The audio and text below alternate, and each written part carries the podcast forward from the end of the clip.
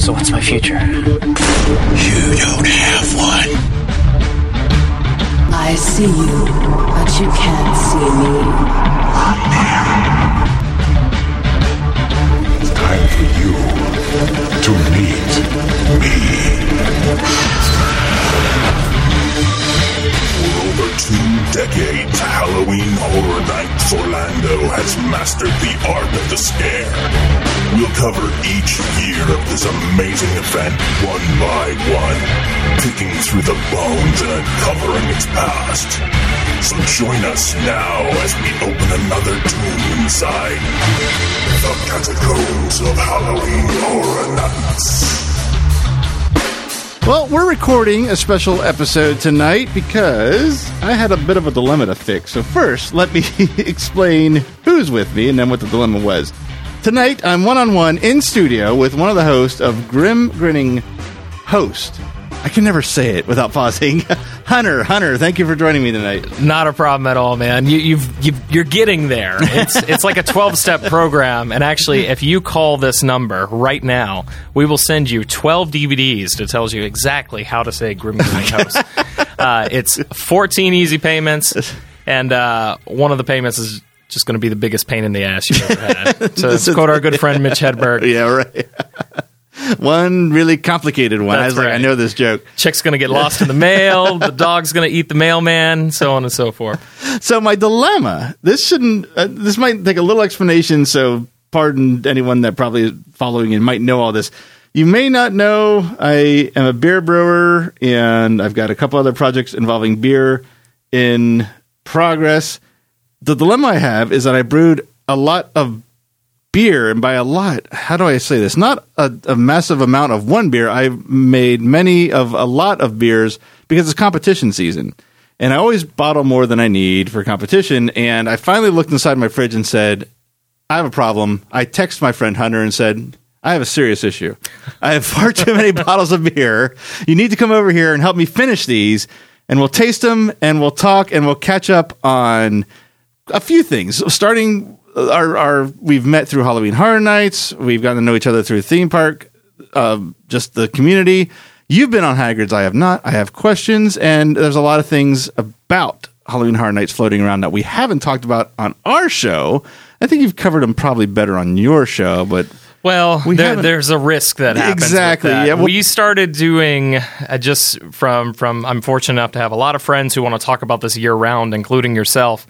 Um, we started doing our rumors and speculation episodes over at GGH back in January, believe it or not. Wow, okay. And since then, so much has floated through. Like that's when Hellraiser was the predominant rumor, and so was um, the Thing. Once again, like the Thing comes up every single year. I feel like gets floated around the John It does, Carpenter yeah. 82 film.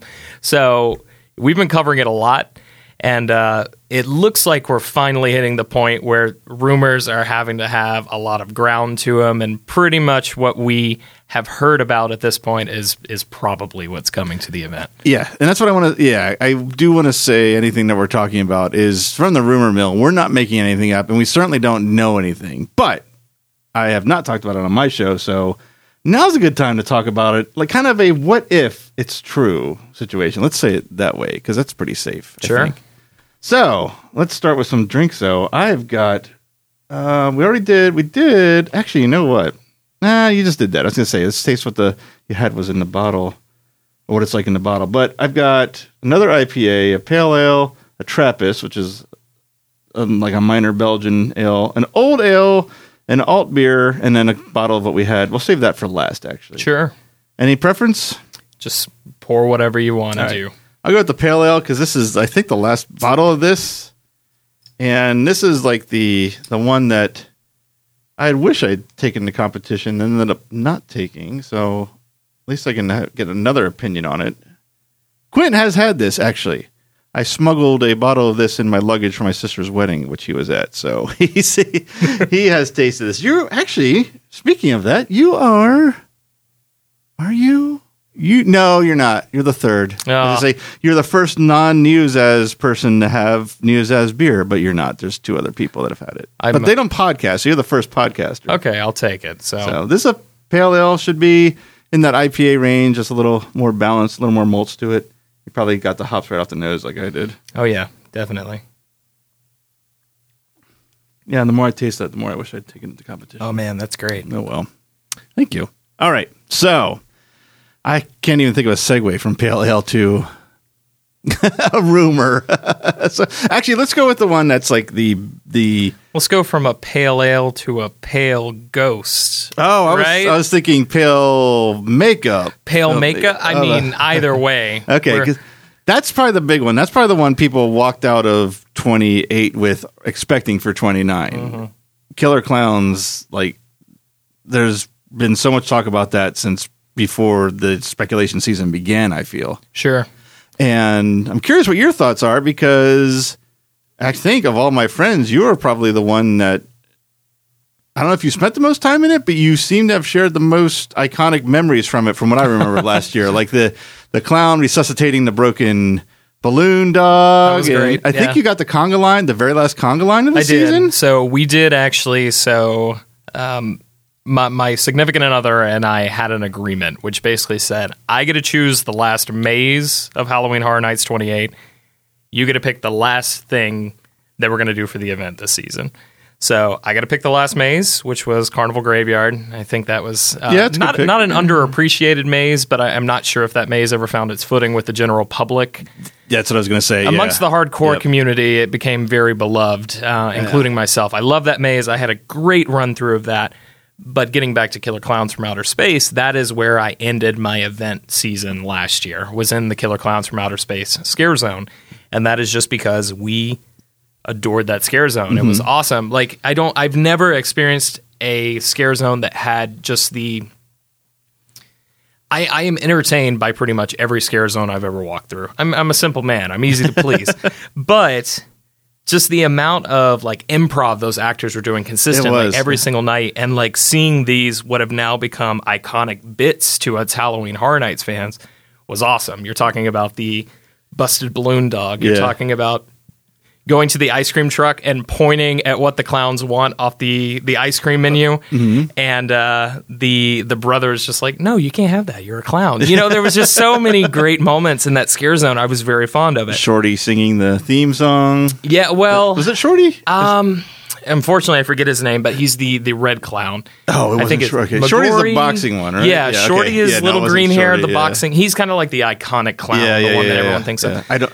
I know Shorty and oh my god, I was gonna say the one in the ship whose name I've forgotten now.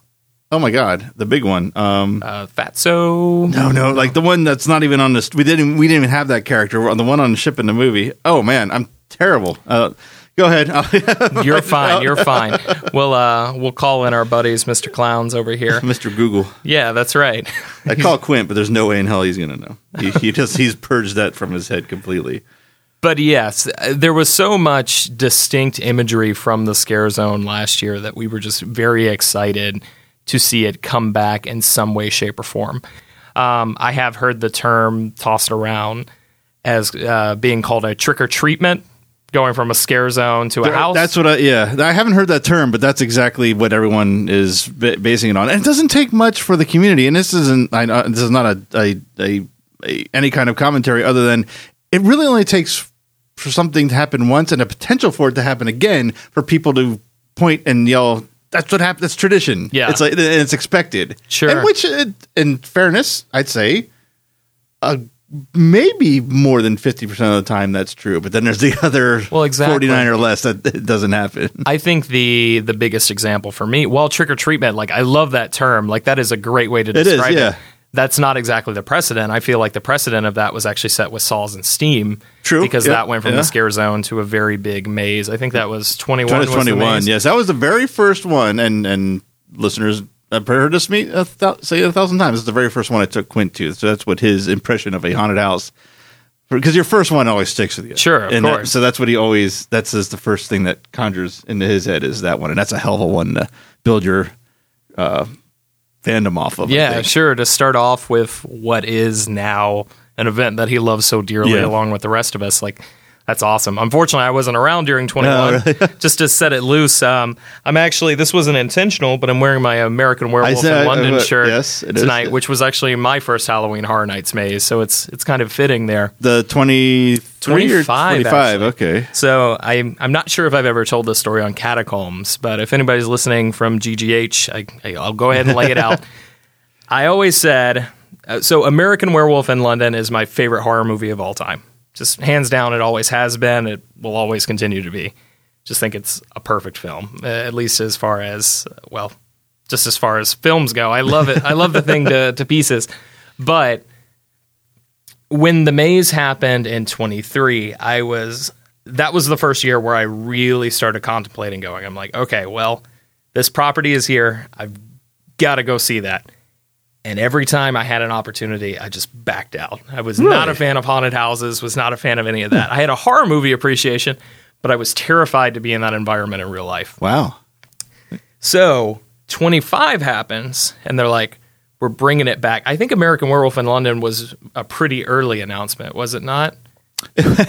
There's we've actually been credited by some of breaking that because in our interview with Mike Aiello, he was talking about how because we were talking about the design process and he's like, "Well, when we did American Werewolf in London, we really wanted to get the slaughtered lamb right. We wanted to set the tone. We wanted to make you feel like you're walking in the movie, We- and we get a chance to do it again now." And then, this is before the announcement There you go. But it was like right after that. I think. I think Eh, well, he gets so passionate about what he talks about. I don't know that he knows he's spilling it or not, but he may have either thought it was announced or knew it was a safe bet. So, Sure. but yes, it was. Yes, to So when that was announced, I just took it as a sign from from Mr. Jack the Clown himself, or, or whoever you want to believe in, that this was I had to make it happen that year. Like something aligned there for me to be able to see my favorite horror movie Yeah. in the flesh. So I showed up that night, absolutely terrified, just shivering at the knees. I actually looked like the uh, the caretaker in the haunted mansion, the haunted animatronic with the knees all a wiggling. I made it through the house. I mean, I was total tunnel vision the entire way. I'm like, don't look to the sides. I know they're waiting for me.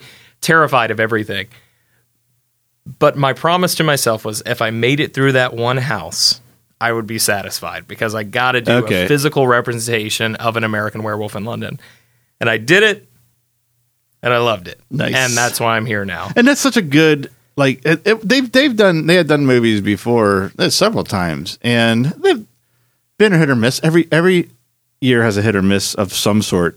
But I think that was, and even more 25 than the original version. I think that was like the really turning point of them making a movie come to life in a haunted house in, a, in a in a really immersive way. Well, yeah, I think you can definitely trace the roots to an American Werewolf in London, just because you know that was 23, and then 24 was Halloween, and then so on. Oh, the Oh, I legacy did just forget. I kind of forgot. I keep thinking I Halloween was 25 for some reason, probably because it was such a big year. I just assumed something like that would have been at 25, but it was. You're right. It was 24. Well, yeah, but 25 as far as like the classic characters, that's when Freddy and Jason returned to the event, you know. So that was Freddy versus Jason and then 26, what I think was 26 was the first year that I really started attending multiple multiple nights through Frequent Fear. Uh-huh. That year actually had three classic horror movies. That had Halloween 2, The Exorcist, and the original 74 Texas Chainsaw Massacre. yes. So like it was cool to see all three of those over one year. And 26 uh, Chainsaw ended up being my favorite one of the year, which I didn't.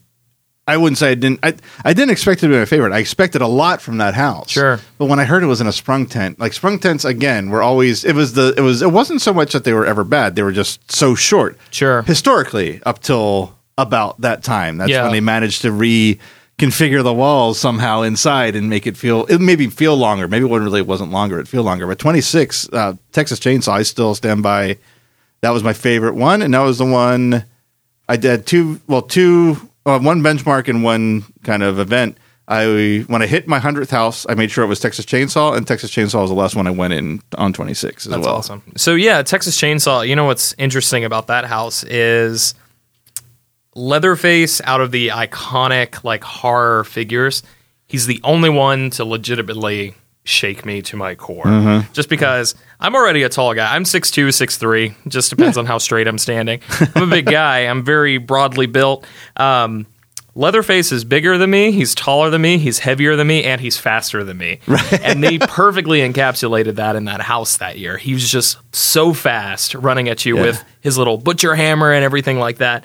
Um, and I just there was something about seeing a guy who was a good four inches taller than me doing the iconic like slamming the door scene. That's the thing. That was a scene that I was like, there's. I was, I was like, I don't know how that's going to work in this house, Sure. but I want to see it, and it, it oh yeah, worked. and he booked it at you every single Yeah. time. Like man, those were big dudes. But yeah, what were we talking about? Killer clowns? Yeah, We- that's we how got it here. started, right? Yes. Um, but yeah, so Killer Clowns is one that I was a big fan of the Scare Zone. Mm-hmm. I am still figuring out exactly how it's going to work in the context. Of Yeah, movies. that's what I wanted to ask. Well, well, if if it does become reality, we'll be able to talk more about it. But my, I there's like two schools of thought that could happen. There's a billion that could happen, but two likely scenarios. And usually, when I say something that uh, definitive, it usually never happens. But either they will do the movie like we're used to with their other interpretations, or they'll carry that idea of them landing in Universal Studios and make the house out of that. Which I mean, that would be a cool concept. I'd rather see that honestly. Not Sure. that I don't like the movie, but I'm like that. I think that would be an, an opportunity to be something really unique. Unique. Sure. I think I think personally we're going to see a lot of the interior of the the ship That's what I'm thinking too. uh, in because this maze. Let, us go ahead and address this since we're talking rumors game. This is supposedly going into the Shrek theater, Okay. um, which is where Halloween Four was last year. Yeah. so it'll be right at the front of the park. It will be the first maze that you encounter right up there. I I feel like it's going to be an adaptation of the movie. Yeah, I I, think just so. think that's the way it's going to go. But I've said. I actually think this is the perfect chance for them to re-implement a 3D house Oh, into yeah. a major property. I just think there's a lot that works with the Killer Clowns color scheme that translates into That's- chromatic 3D glasses effect. yes, yes, that's that's what I always think about. Actually, shit, this will never happen now because Disney owns Fox. I just realized um, what we do in the shadows uses a lot of prime colors in their lighting. That would be perfect for that, but There you go. that's never going to happen. That's what I thought. Like the very first show you and I did was your was it 27 wish list? Um, Have we known each other for, was- through two seasons? No, it had to be for between 27 and 28. Yeah, so Shelby and I were on. yeah, that was actually just about a year ago. Yeah. you were on one of our when we relaunched Grim Grinning Host. Yes, you yep. and Shelby Yep. both came on and we talked our our wish list IPs Yes. that we'd want to see in the she event. and she stole my Hellraiser. And she didn't Yep. steal it, but she said it before I did. So I had to quick think. I was like, "Oh my god, what what do I pick?" And I was like, "Let me think. What could be 3D?" And the first thing that popped in my head was colors. And it's before what we do in the shadows TV show came on. And I immediately thought of War of the Worlds because that is like, I don't. It feels like one of the first color movies because they were just pounding the hell out of that Technicolor with blue, red, and green. But that's like that's the color scheme, like you said, that's what I think when I think of a 3D house. I don't think of necessarily what story should be in there. What color scheme would work first, and then build the story around it. And here we go again, off on another tangent. Back to Killer Sure. Clowns could work with that. With Well, the, that's okay. And it's JoJo Clownzilla is who I was thinking of. Oh, okay. the big bastard, the- Clownzilla. Okay, I gotcha. this guy, the the one inside the. Oh yeah, the big boy. Yep. The kaiju clown. yeah, right. There Um, you go. Yeah. We need more kaiju houses. I know you're listening, Universal. Uh, we're just kaiju. Just put them everywhere. Put Right. one in every Yeah. theme park. Uh, Kong is where we started, but we don't have to finish there, folks. Um, but yeah, clowns, being perfectly honest, is one that I actually, looking at the current speculation, I unfortunately have at the very bottom of my list. Not because I'm not excited for it. I'm excited for everything. Yeah. I just unfortunately am not 100% certain how it's going to turn out in a maze. I know, yeah, yeah. It's and it's. Uh, I think a lot of that has to do with it. If they do do the movie interpretation, this is kind of the problem. Not problem because I like Trick or Treat, but Trick or Treat ended up being on the bottom of my list in the end. It's the fact that so much of the movie takes place outside, and you can pull. They pull it off very well, but there's only you're only in a outside scene that's inside a building for so long before you're really aware of it Sure. and I could. s- It's either going to be way too much spaceship or way too much of the outside that's actually inside. Possibly. I we, we have no idea. We haven't seen it yet. I feel like it's it's either going to be like almost entirely spaceship or it's going to be a good 50-50 split. Yeah. It's just unfortunately I don't know how they're going to replicate the the look of the town that the clowns are invading inside of a, uh smaller venue like the Shrek Theater. Right. Oh, yeah. I forgot you said that part too. Halloween 4, as an example, to just use last year, a lot of that takes place actually at, in a house at, at certain points. Um, yes, there are outdoor scenes as well, but one of the major outdoor scenes, I think, from Halloween 4 is Bucky getting electrocuted. And that, unfortunately, was just black curtains last year. Yeah. So that's- I'm I'm cautious. I just cracked open a Trappistale. This is very Belgian, very simple. So it's I'm Belgians are not my favorites, but I figured if I can make a style that I usually hate and I like it, then I'll maybe have an idea what I'm doing. Okay.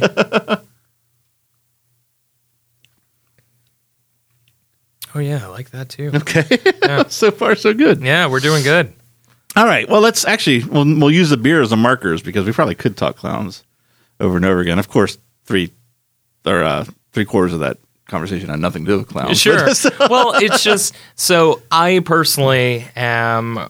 I was excited for clowns. I guess just kind of put a, a bow on the end of it. Okay. I would be excited to see clowns come back in an expanded scare zone. Like Oh, yeah. give them There you go. Hollywood and actually go all out. Like give them the big clown car vehicle and everything like that and just completely dedicate that to clowns. I think that would be great. yeah. Unfortunately, I'm not sure because I'm pretty sure they've already said that they're going to be. Well, no, because they haven't announced the house. I guess they wouldn't have officially confirmed, but it's safe to say that you're going to be reusing those costumes just because I mm-hmm. imagine they were extremely mm-hmm. expensive to produce. Yeah, and if they're in decent enough shape, why wouldn't you? Exactly. But those costumes are not super handy as far as maneuvering. So I can Yeah. only imagine how big the boo holes and everything are going to have to be for for the clowns to And effectively do a scare. Too. Yeah, I remember there was. Oh man, speaking of that, okay, this will be this will be it as far as that, and then we can wrap up this one and go on to the next topic. But I remember those big. I don't know what they were, like the Tweedledum and Tweedledee characters from Alice in Wonderland. I don't know if that's what they were, but they had to, you actually had to stop the line to do their shift change because they were so big. They had a Oh, they definitely will have to. so that's yeah probably going to be the same type of deal depending on where they place them in the house. Yeah, it's it's just it's it's going to be very interesting to see operationally wise, Yes, like yep. how that that house works out. All right, well, let's switch gears so we don't miss everything that we promised. Let's talk about Hagrid's. I don't know you. I, I will say we won't get into too much detail because if you want the best review I have heard, download the GGH episode of that. But I have not been on it, so I kind of want. And now you've been on it twice, so I've been on it twice. I went again yesterday. I want to get. Uh, what is your?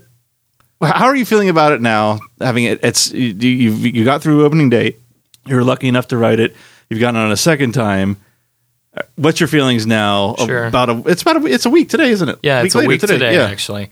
So, uh, thank you for first of all mentioning the Grim Oh, Grenade episode. We we took it's a full. We did a spoiler review for the first like quarter of the show, and then we did a spoiler filled review. It's about ninety minutes long. So if you want a complete ride breakdown, go check that out. Yes. A little bit of self promotion. Yep. Thank you so much. but um, I legitimately believe that this is a the first true home run that Universal Creative has had on the attraction sphere since Forbidden Journey. Wow. I think when Okay. Forbidden Journey debuted, it was really just so much of a game changer because we had never seen anything like that as far as True. the Kuka arms, Yeah, the right, yep. implementation of, and you got to keep in mind, like for those of you who are, are kind of newer to the theme park like sphere, Universal like were not as heavily reliant on screen attractions at the time. No, this So- what you're right. That's that's a good point. Now was it's Spider-Man. a different thing. Spider Man was the other major attraction, which I still think is one of the greatest attractions ever built in the world. Spider Man was that was another game changer too when that opened. I mean, it's, you had the whole park. Hulk, Hulk, Hulk. Why can I not say Hulk? Hulk was awesome because I'm a coaster guy, Sure. through and through. First thrill ride I'd ever been on in my life was a roller coaster, so I loved Hulk. I went on Spider Man, you know, and I'm thinking from on the surface, I'm like, okay, Star Tours, Body Wars, everything else I've seen before. That was a game changer. Yeah, completely. Um, and every time I ride Spider Man, like I've reached the point where I'm fortunate enough to be a local where I can pop the glasses off and kind of look at how Yeah, everything's running uh, yeah, operationally. I'm yeah, like, yeah, I did too. this is like um, like an incredible feat of engineering. the fact that you were moving and watching a 3D screen, like it's incredible Yeah. how they're doing that. But Forbidden Journey really changed uh, the Universal Orlando Resort and the Wizarding World of Harry Potter for forever. I mean, it really kicked Universal into high gear, and the Universal we know now is due to Harry Potter and the Forbidden Journey slash Hogsmeade. Yes. So the fact that now, almost ten years later, give or take, I think it's technically like eight years. oh, I'm um, not sure. I think Yeah, it was didn't even think to look 2011, it 2010 was when Hogsmeade opened. Now that we are almost a decade removed from that, the fact that they've gone back and they've completed Hogsmeade Right. With a brand new attraction, like Flight of the Hippogriff did change from Mystical Unicorn, um, but it it you know it fit the theming of that land. Meanwhile, Dragon Yeah. Challenge was always kind of I loved love love love Dueling Dragons Mm-hmm. Dragon Challenge, but it was kind of shoved into Hogsmeade Yeah. just because they needed another ride Right. Yep. the fact that they now have a highly immersive ride in the Harry Potter lineup that is Hagrid's Magical Creatures Motorbike Adventure. Whew. We'll just call it Hagrid's from here on out. Yeah. Right. Um, That's really its is full awesome. name. I've I've probably seen it. just Hagrid's never- Magical Creatures Motorbike Adventure, Electric Boogaloo 2.0. Yeah. Right. Oh my Um, God. Right. There's a lot going on there. Um, but yes, it's it's, an Aqua incredible. sorry, Aqua Teen Hunger Force for movie for theaters. That's what I was thinking of when you said it. Yeah. I'm waiting on the uh, bigger, longer, and uncut, you know, subtitle at Right, the end yeah. of the Hagrid attraction. But yeah, Hagrid is is an incredible ride. It, it really sticks up with the other Harry Potter attractions. I have personally gone on the record as being a little bit more critical of Escape from Gringotts. I know a lot of people like mm-hmm. that attraction. I personally feel like it's an attraction that doesn't really know what it wants to be. It doesn't know if it wants to be a dark ride or a roller coaster, and it suffers because of that. Yeah. I feel like when it tries to do the coaster stuff, it's way too short for it to have being billed almost like an interactive coaster. You know, um, if you would have tacked on an extra twenty seconds of coaster action at the end of that ride, I wouldn't have the same complaints. Uh, okay. I but uh, Hagrid, the nice thing about this, you know, we were just talking about screens, is everything is practical in this attraction. It's the first Harry Potter attraction, um, you know, minus Flight of the Hippogriff to, to do that. yes. yeah, which Flight of the Hippogriff is a 28 second roller coaster. Yeah, right, like, yeah. It's it is what it is. Yeah. But to have a full e-ticket attraction, no screens, everything is fully realized through audio animatronics and physical sets. It's it's very very impressive, and it's unlike anything that I've seen personally. wow. Okay. Yeah. I'm I'm looking forward to this. I haven't seen it yet. I just I I did the only time I left where I was at for any kind of opening was Kong, and that has that's I love not only just every big monster, everything, but I also have an affinity for the entire that Kong lineage, that Sure. King, King Kong one, you know, the 1933 or 38. I always mix it up with War of the Worlds, and then the uh, the Jeff Bridges one, believe it or not, and then uh, the Peter Jackson one, which this Jackson one's based after. Um, so that was I stopped everything. I had gotten someone from the inside dropped me a line saying there's going to be a soft opening at X time, and I I dropped what I was doing and went there. And Sure. So that's the only time I've ever done anything like that. And for the record, I really like Kong. I think it's an underappreciated attraction. It's not it's not a, a home run, I yeah. I but went I like it for what it is. I went on it. I was looking so forward to it. I just wanted it so bad. I walked off it, and it's like this is my favorite ride in the park in Orlando.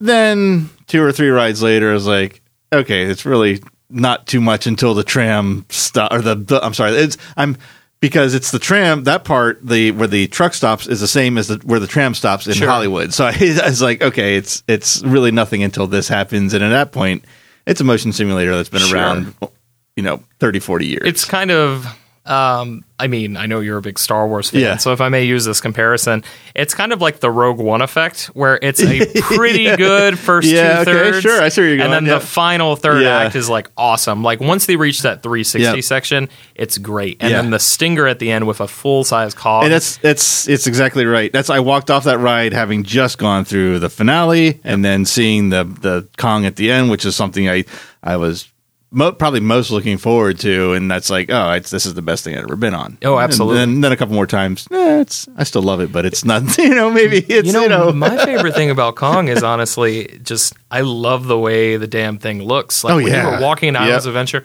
the huge gates with the the Jeep, the expedition Yeah. vehicle, whatever you want to call it, going through those gates with the fire all around it. Oh, it's awesome. Yep. Like you can't beat that. But kind of moving it back to Hagrid a little bit, Hagrid has bits and pieces like that. As soon as you go underneath those arches, Hmm. you get a good view of the track and you actually see the motorbike whiz right past you. oh, nice. It is. It sets the mood perfectly That's for what's good. about to come. Yeah.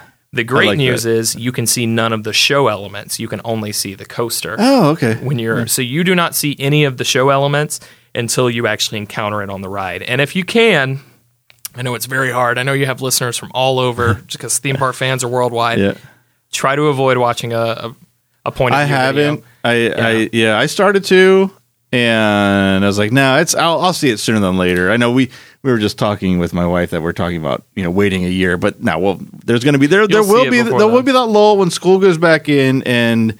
Well, actually, there's not that lull thanks to Halloween Horror Night starting so early. But there's there's going to be somewhere in there we can sneak out on a weekday morning and Absolutely. and and spend that day waiting for it. And the cool news And the is, rain will probably stop by then. That's been the big thing right now at Of opening. course, Uh, they they're having unfortunately a lot of operational issues due to the rain.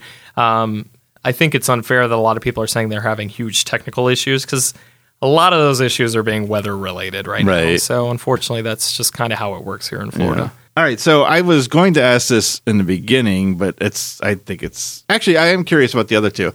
Sure. Although I think I got to figure it out. I was going to say, what's your ranking of the Harry Potter rides now? But I think from this discussion I figured it out. But I'll get a confirmation Sure, of you. sure. So I, I I might have tipped my hand a little bit. I, you know, if you would have asked me this question before my ride yesterday, it actually would have been one different. Really? Um, okay. what I I'm- mean by that yeah, I'm curious about this. Forbidden Journey unfortunately has has shifted a little bit because I rode the two attractions back to back last night. Ah, Um, I would actually say Hagrid is the best Harry Potter attraction Okay. currently, um, and that is just because everything is physical. It's got a great thrill factor to it, and it is uh, quite quite frankly, it's a great ride from front to back. okay. The the reason I would put Forbidden Journey ahead, we have gotten very very spoiled just because we are Florida natives. The Hagrid queue has nothing that comes close to the Forbidden Journey queue as far as immersive Ah, elements, okay. the pre-shows, and Yep, everything. yep. So I would give Forbidden Journey a leg up there. I think the challenge is very close, but right now I am I am feeling honestly that Hagrid is is the best Harry Potter attraction, followed by Forbidden Journey, then Escape from Gringotts. That's okay. Gringotts was the first one I've ever got evac'd on, and that's always fun. It's, it's, it sounds weird that you actually can enjoy being stopped on a ride and having to get off and walk off the ride. Sure. Well, yeah, from a someone that is a big theme park junkie, you understand. You get to see things that It's fun you to look around. Yeah, exactly. Yep. my uh, my absolute dream is being able to be evac off Dinosaur with all the stage lights on. I know we're talking Universal, Yeah, I know, right? but Yeah. Disney's Animal Kingdom. I would love to see Yeah. all that with the lights on. I know it's a big black box, but I want to see it. Yeah. I got evac'd off of Kong actually, and everyone was like looking around. It was uh, we got evac'd, I think, in the second room, so they let us out the front. So we went past the bats, or what they're not called bats, you know, the, one, Sure. the giant bats. So everyone's looking at them. I was looking at the floor because I was looking at the whole sensor system that I'm assuming sends signals to the Jeep to Oh, yeah. keep it in the path it's going. Yeah, and the- for those of you who don't know, Kong is a fully trackless ride. Right, Which yes. is super Yep. cool. Yeah. Yeah. yeah, so yeah, I mean, I like I, I like getting evac'd after I've been on it once. Yeah, want- yeah, yeah. you don't want that for your first experience at all. Um, and it is a shame because like it, it hit me yesterday, but with any new attraction, there are unfortunately growing pains. Yeah. But I am fortunate enough where I have not encountered any of those growing pains on either of my Hagrid rides. But it, it especially hit me the second time after I finished my attraction. I'm like, unfortunately, you will never be able to relive that high of the first Right, time yep. doing an attraction. Yeah. Um, and as much as I enjoyed the second ride, it just it's hard to compare that first day opening experience Sure. and like that big payoff at the end versus you know now it is here literally forever as long as the resort is Yeah. and this is just how it's it's still great it's just coming down from that hype level you know And I feel like that's part of the reason if I did have a major change of opinion since my first time writing versus my second time writing, which opinions will constantly change after each rewrite. Absolutely, yeah. Uh, It would have happened. Uh, so I do feel comfortable actually saying Hagrid's the best attraction Nice. right now. now, how many of the um, not I don't need a number number, but like all, are, are all the um, and you may have you explored this, and I'm just forgetting the show elements. Are they mostly outside, or are they undercover? So a lot of sort? the a lot of the show elements are. It's about half and half. Okay. I would say. Um, I'm not sure if you want me to break those down for the sake. No, of no, I'm just curious because I was Okay. wondering because, like, I mean, obviously the, I'm sure the ones that are outside are built to be outside, but regardless of what you do, they're going to Sure. have a lesser uh, lifespan than the ones inside. The They're- those will be the first that'll break down. There's one really big one outside, and you can tell it is basically a more advanced version of what we've seen from like River Adventure Mm-hmm. with the the dinosaurs over there. The really impressive ones. This isn't a, a spoiler, just because it has been in the marketing material. There's a very lifelike Hagrid audio animatronic. Yeah, I've seen He that. is underneath some covering. Okay. um, but it's still it's exposed, but he's got a covering. Yeah. So okay, because I was just yeah, I haven't obviously haven't seen it yet. I was curious because I do remember when uh I think it was the. I want to say it was the Vivendi days, one of those odd ownerships of Universal where they just did not really care anymore about River Adventure. the mid 2000s. Yeah, and then 2000s, and then the whole MCA C or uh, not C- CBS. Whoa, that's wrong. NBC pre Comcast took over, and then that stuff got fixed real quick. Sure, absolutely. Which supposedly, I mean, if we're talking rumors and stuff, Jurassic World, the ride, is about to debut out in Hollywood. Um, it's looking like it's going to be something really spectacular. We heard uh, quite a bit about it. We went to uh, I'm going to mess this up, and Brad is going to be so upset. Ko- Kualoa Ranch over in Hawaii, there you go. Brad is furiously typing away on his Hmm. keyboard right now. and uh, in the um, one of the one of the um, tours we went on had a lot to do with TV movie filming in Jurassic Park, and they've added the. I guess the 3D scanning they did of Jurassic Valley for the new ride. So we actually heard about that element to the new ride that I wasn't expecting to hear on this trip that we took to to the ranch. So once I heard that, I was like, okay, that's pretty cool. They came in and scanned an entire valley of an island for this ride. So that does, yeah, Sure. that's yeah. I'm really looking forward to that as well. it's pretty they're really going all out with it and there's a lot of speculation as far as what work is being done in the Jurassic Park section over in Islands of Adventure.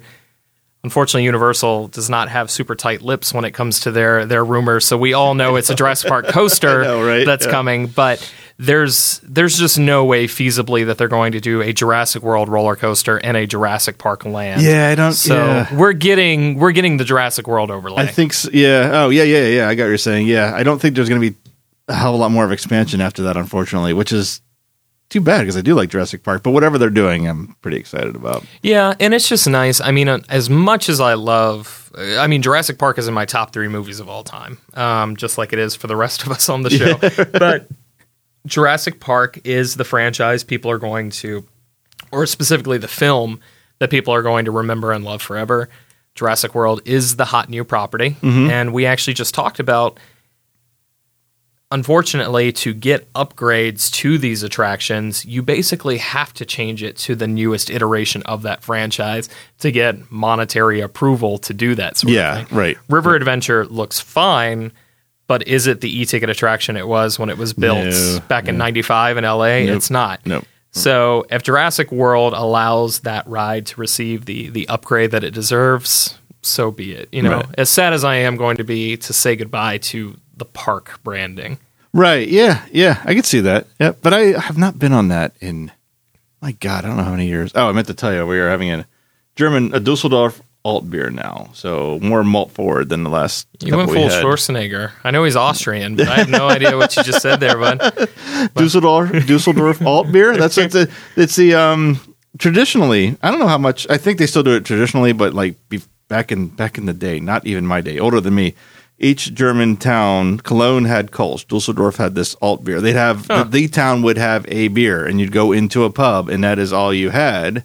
And it wasn't for you know just uh, and what I want to say? That- Not because they didn't want choice. It's just that's just how it was. That's how tradition was built. Sure. And each pub would have their own what they felt was their perfect version of that particular beer. Now, it's of course now Americanized and whatnot. So that's what that's what this is based after. So it's more of a it's kind of like a bitter multi rather than a, you won't get a lot of direct hops, but the bitterness might come from the hops if you're getting it. Sure.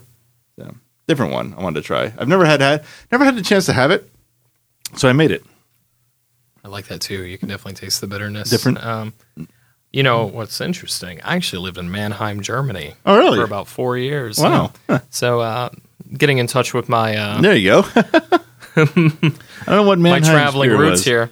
So that's an interesting question. Never thought to ask you. You're not from Florida originally, are you? I'm not from Florida. Um, uh, believe it or not, I am actually from Mississippi. You would never be able to tell. I wouldn't have guessed that. I grew up in an army family, so Okay. I I, I kinda figured that's where I was going with of the German. everywhere. Yeah, I can't segue this into anything that I know we were going to talk about. So I'll do my best. we could right? talk about the uh, the other pale white ghostly apparition thing in the room. This is another. This is another one that's like I think it's going to be zero surprise to anybody Sure. in the community if it happens. Mm-hmm. Which the more that well, I don't even know what to say. The, the closer we're getting to finding out what's everything everything's going to be at 29, the, the more it seems likely. So I'm talking about the possibility, just the possibility, the what ifness of Ghostbusters coming to Sure. Halloween Horror Nights. So let's go ahead and just lay some facts on you fine folks. this is the 35th anniversary of Ghostbusters. Which I didn't realize Yeah. until I don't know when, like an embarrassingly short time ago. I uh, I've hu- I'm gonna be honest. I've always been a Ghostbusters fan, but I have really kicked into it just the last couple of weeks because you know it's been it's been kind of quiet in Ghostbusters because. Say what you will, I like the 16 film for what it was. A lot of people had their feelings about the 2016 Ghostbusters reboot. It got kind of lost in a, a lot of that shuffle. Um, but it, it appears that it that kind of negativity has completely waned off, and now people are riding the pure nostalgia waves of Ghostbusters again. With it being the 35th anniversary, now's the the perfect time to do that. yeah, I would. Um, yeah, that's that's a no brainer as far as the timing. Sure. I just picked. A, I mean, they announced earlier this year. They announced they're doing a proper sequel to Ghostbusters 2. They're doing Ghostbusters 3, Mm-hmm. um, which is Ivan Reitman's son is actually directing that one, if I remember correctly. The writing, or, or I mean, uh, yeah, okay, so he's direct. He's Yeah. probably directing because I'm sure Dan Aykroyd is writing or at least putting his hand in. I That's believe right, they're all sense. working on it Yeah, together, yeah. but this is supposedly going to be kind of like a passing the torch uh, as far as from the old Ghostbusters lineage on down. But we've seen a lot of Ghostbusters just kind of building up over the last few years. I mean, we did have a pretty notable cameo in Stranger Things 2 back in Oh, yeah. Oh, 2017, yeah, right. which everyone lost their minds of. As a matter of fact, if you go to Target, you can actually buy a Ghostbusters T-shirt, and he's wearing Dustin's cap Oh my god, and it says funny. Stranger Things through it. So, um, my friend Drew from Inside Universal, he said if you play a drinking game, anytime you see this, drink. You'll be passed out before you leave. Stay and scream. It's going to be the shirt of the year. I yeah, you're right. you. Yeah, Um, But yes, so Ghostbusters is back in high swing. They just announced the remaster of the video game, which was that I can't wait to get. I had a ooh, what was what was the first one? PlayStation two or three? uh, I mean, Ghostbusters was actually on the. You mean like, like the first like? No, I mean the the game they're remastering. Oh yeah, PlayStation Three and Xbox 360. Okay, I So it had a was place- 2009. Then I had a two when it came out, and I bought the two, which had the same story, but they had a way way simpler. It was almost animated, not not the real Ghostbusters animated, but it was like Sure. an animated. ver- It was a really scaled down of the graphics. I really liked playing it, but I was like, oh, this isn't you know the PlayStation The Three. actual- So so yeah, I'm Yeah. really the, when the remaster comes out, I'm I'm definitely gonna get it and play I it again. I think I know the one you're talking about. It was like a co-op, like a couch co-op t- style game, right? think so, Where all yeah, four of yep. you played as a different Ghostbuster. well, I didn't because I don't. Yeah, that. that well, I don't have friends either. I understand. I don't, I don't, yeah, it's and this is this is PlayStation Two, so there was no MM or no uh, connecting online at the time. So Sure. and my wife will be damned if she's going to play a video game. Well, there you go. I thought for a second you were asking about the first Ghostbuster. I was like, that no, was no, like no, Atari, no. I brother. know that was no. Like, I had I did have a actually. If you want to go all the way back, yeah. I had a Ghostbusters game for my Apple IIc. Oh wow. That's so it went back all the way there. Super chiptune version of the, the Ghostbusters theme. There you go. Yep. Probably sounds like my ringtone right Yeah, now. I'm, I'm showing Matt, but uh, I've been all Oh, nice. Ghostbustered up for. Yeah, like I get a Texas the proton pack. Like I'm I'm fully ready to go. Oh, cool. I'm not sure. Speaking of video games, I'm not sure if you you're probably familiar with Rocket League or maybe you've heard of Rocket League. I've heard of it. Yes. So it's basically, I mean, I'm sure a lot of you at home know, but it is basically soccer with cars. It's absurd, a lot of explosions, chaos. They actually just put the Ecto One oh, in, Oh, that's in the game. Yeah. They're doing a whole '80s event, so Ghostbusters is in there. this whole this whole anniversary thing. I mean, and me missing it. It's so obvious now. The, I think it started when 7-Eleven put out two Slurpees, Yeah, and they had the anniversary cup. I was like, Yeah. oh, that's that's that's kind of cool. Didn't even think why is that happening. Then a bunch of merchandise, probably Funko is the first thing that came out. But uh, uh, oh, the oh no, I guess the the uh, Firehouse Lego was a year or two ago. But besides that, there's other bits and bobs of merchandise.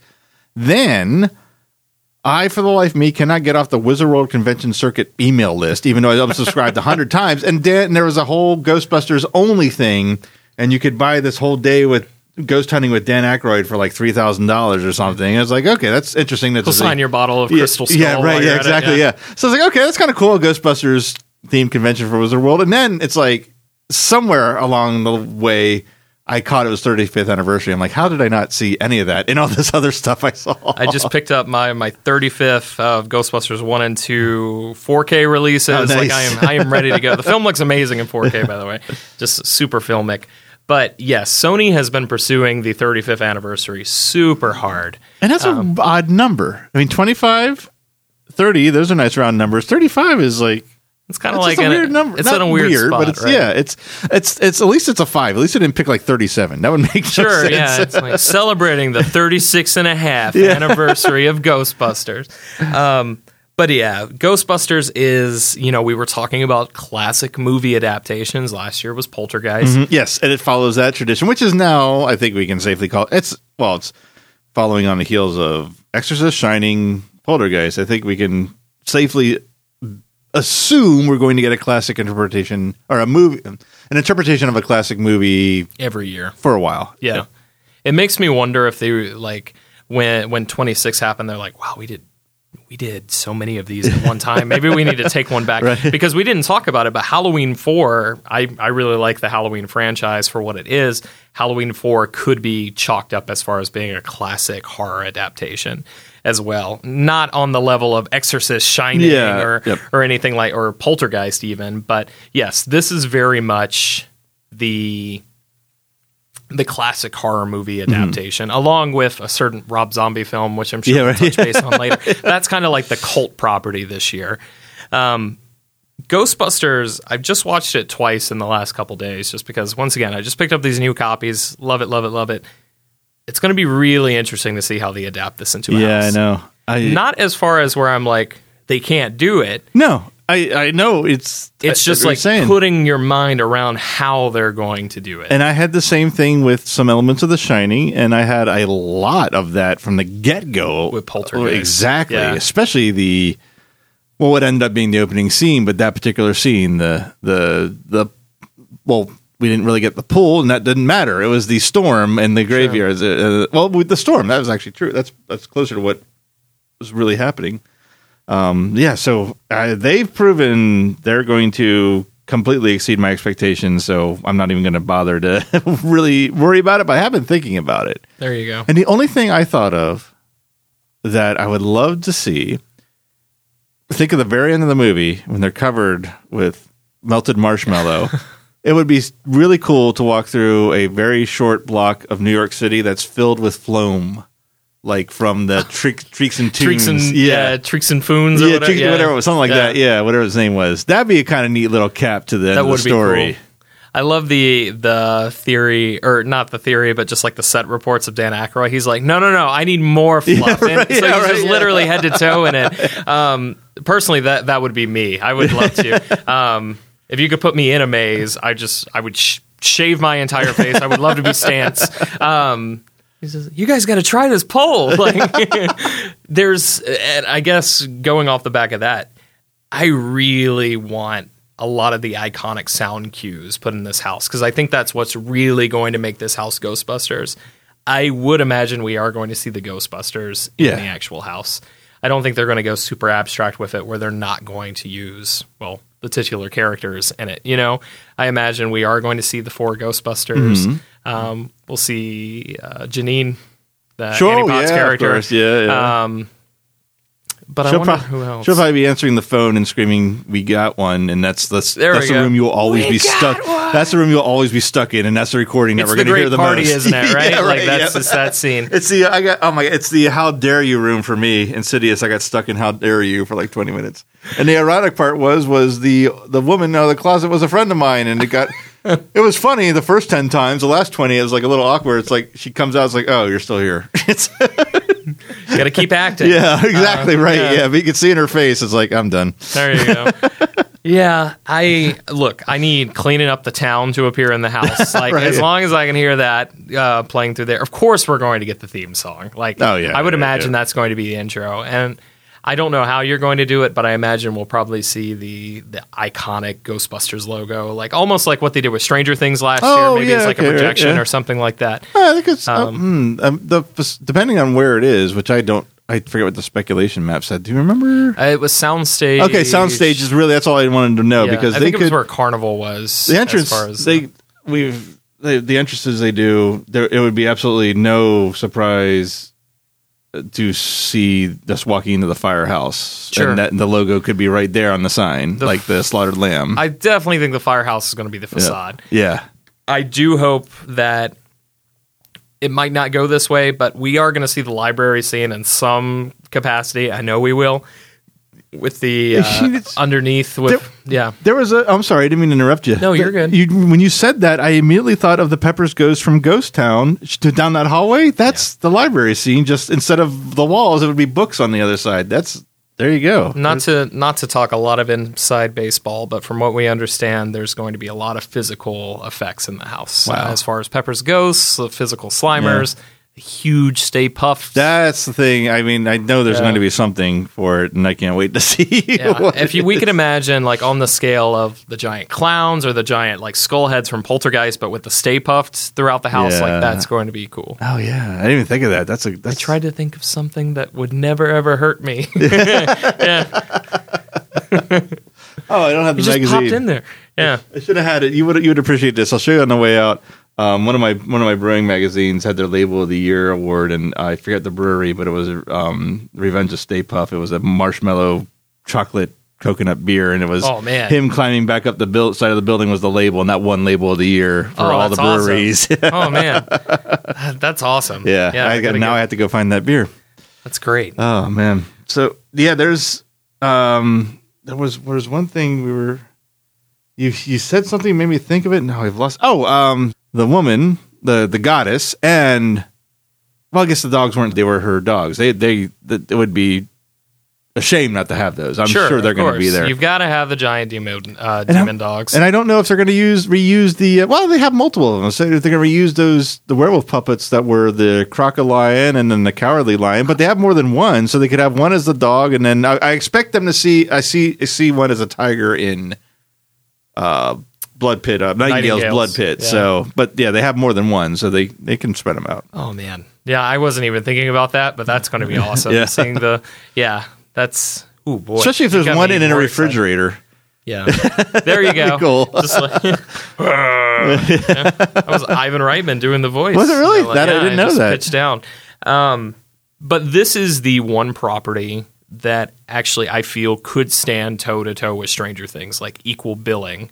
I still think Stranger Things, when it comes to the marketing, that's going to be the big, big marquee thing. There's a reason they announced it first to go ahead and sell those vacation packages. right? Absolutely, yeah. But Ghostbusters is going to be right there alongside Yeah, it. I I, would so, not be surprised to It's- see double billing. it's really interesting like marketing tactic because you're going to get you get I mean, straight, both of them have fans in every generation there's no doubt about that but i would mm-hmm. say there's a far more larger number of younger generation people that would want to come see stranger things than say someone my age. On the other hand there's going to be people my age bringing their family or themselves or their friends to ghostbusters. So they've really if this if they are going to do ghostbusters and again we don't know anything. Sure. if they do it, they've really covered a shit ton of demographics in two houses, Oh, yeah. two Well, marquee houses. I mean, like even look at the stuff that has been announced. You've got your your classic Universal fans with the Universal monsters. I have, you know, it's so funny. I've, uh, it's, it's, this is, it's, it suffers from early release. I've already forgotten about that, and I was Universal Monsters? and I just was leaping out of my skin when they announced that. That Holy is- crap! I forgot about that too. My number one house. it is now that you reminded me it's Yeah. there. Universal Monsters, like I don't think anything's going to knock that off the top. And then Nightingales, unfortunately, I missed the first Nightingales, but I did get to see parts of it in Twenty-five, yeah. I just love ancient Rome, so like I'm super excited for I know, Nightingales. yep. But as far as the IPs are concerned, Ghostbusters, like mm-hmm. nothing is going to top that on the IP level. But it is super interesting because Nightingales, like Mike Aiello and, and company have already said on Twitter, like this is going to be the most like insane, violent, gory, bloody house that you're going to see this year. And then you couple that with something that is a perennial family comedy classic Yeah. that is Ghostbusters. Like you literally are hitting each side of the market. Talking about that Rob Zombie property, like that's something else entirely Yeah. another really big popular modern horror movie property uh, that's that's been speculated. Like they've really covered all their bases. Yeah, yeah, and it's and now now let's let's talk a little bit. This is I don't want to talk trash necessarily, but I kind of I don't want to. What is it? What do you kids say? I don't want to spill the tea. I want to. I just kind of I don't know. I want to knock it around a little bit though. Do you think? And I got two things to say here. Do you think Nightingales, the way they've been talking about it, is a direct response to a kind of large amount of criticism they got about last year not being gory enough, Sure. and horrific enough? I think, and I think that you're definitely aware of the complaints. Mm-hmm. Not necessarily complaints, but the oh, it's it's too family friendly now. Like the event's bloodless, even though there were you know dead children and seeds of extinction, babies in cribs, which people complained about. Of course. Um, yeah. Well, there's always going to be something. Yeah, there's always no matter there's what. always they always push it a little too far, but on the same time they're too family friendly. Yeah, I know, right, But yeah. which like okay, I get it. I'm, I haven't been involved in in the scene as long as as even yourself has, but like it seems like the they're getting family friendly complaint has been going on since like the very early years. So I don't hold any weight to that. Someone always says something. There's always someone going say something about it in every. Yeah, exactly. Yeah. Yep. That's- Which they're not, but I do believe they heard the complaint. They're like, "Hey, there's not really a bloody house." And Nightingales, they're like, "Okay, well, like they want a bloody house. Here's their chance." That's what. See, that's and that's the thing. I'm not sure that Nightingales was created in response to that because I know, and they've said many times, they're already working on the next year before this year opens. Of course, they give the attention to this year when it opens for the Sure. response, but I Nightingales is a property they've had since 21. I'm sure they plan to have done this before they heard those complaints about last year. But I think I, I'm, um, I'm asking. I shouldn't say I think. I don't know. I'm pondering is the the fact that they are when well they're not talking about so much now, but I'm sure when we get closer, like end of August, beginning of September, we'll hammer it again. But when they pushed that announcement out, there was no and even the even the the artwork has blood all over it. They were making It's literally called Blood Pit. Yes, Like, I think yeah. I think they were making sure that they were addressing. Sure. you want blood? You've You got got, it, right? Bon Scott is so happy right now. Um, two of you got that joke. I I'm know, here right? for it. Uh, Matt was one of them. But I feel like so doing gladiators this time with Nightingales is going to give them a little bit more leeway than even they had during 21.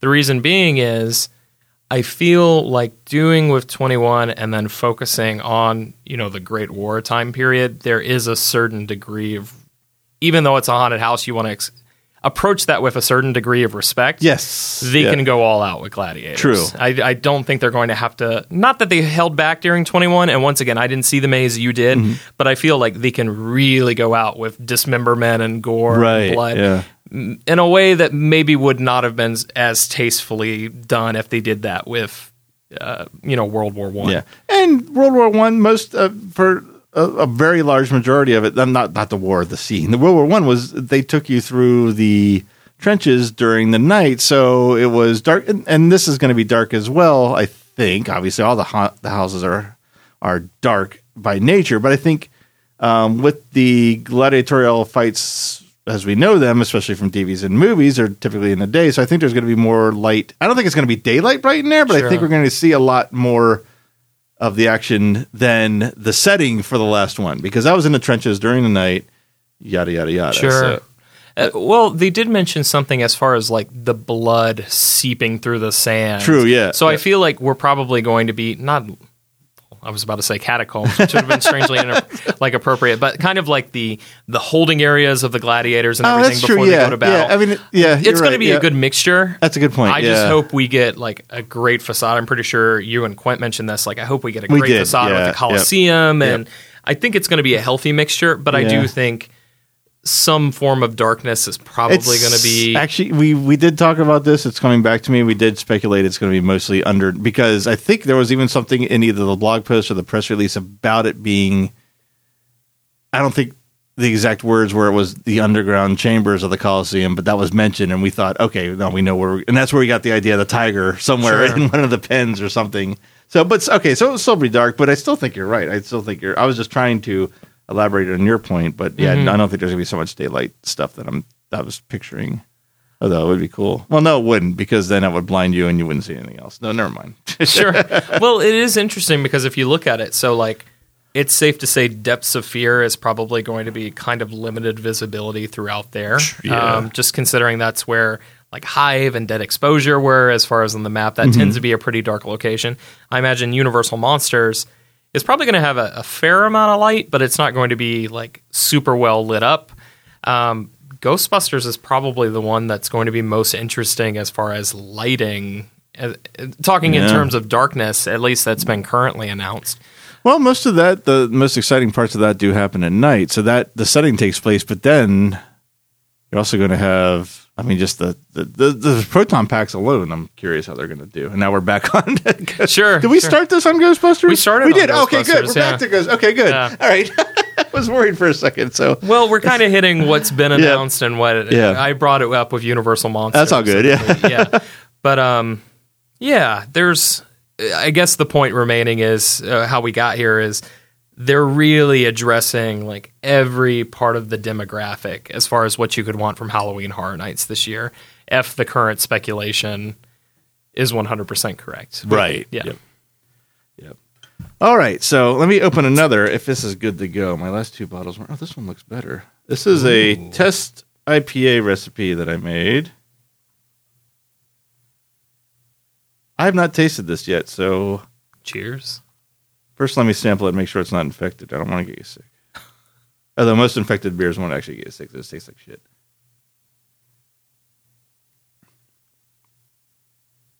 Okay, it's not infected, but it's still young, so you're gonna get like a little bit of a sweet buttery taste to it. But I think you'll get an idea of where that's where it's going. This isn't Oh, the, that's all right. this isn't the best of what we had, in my opinion.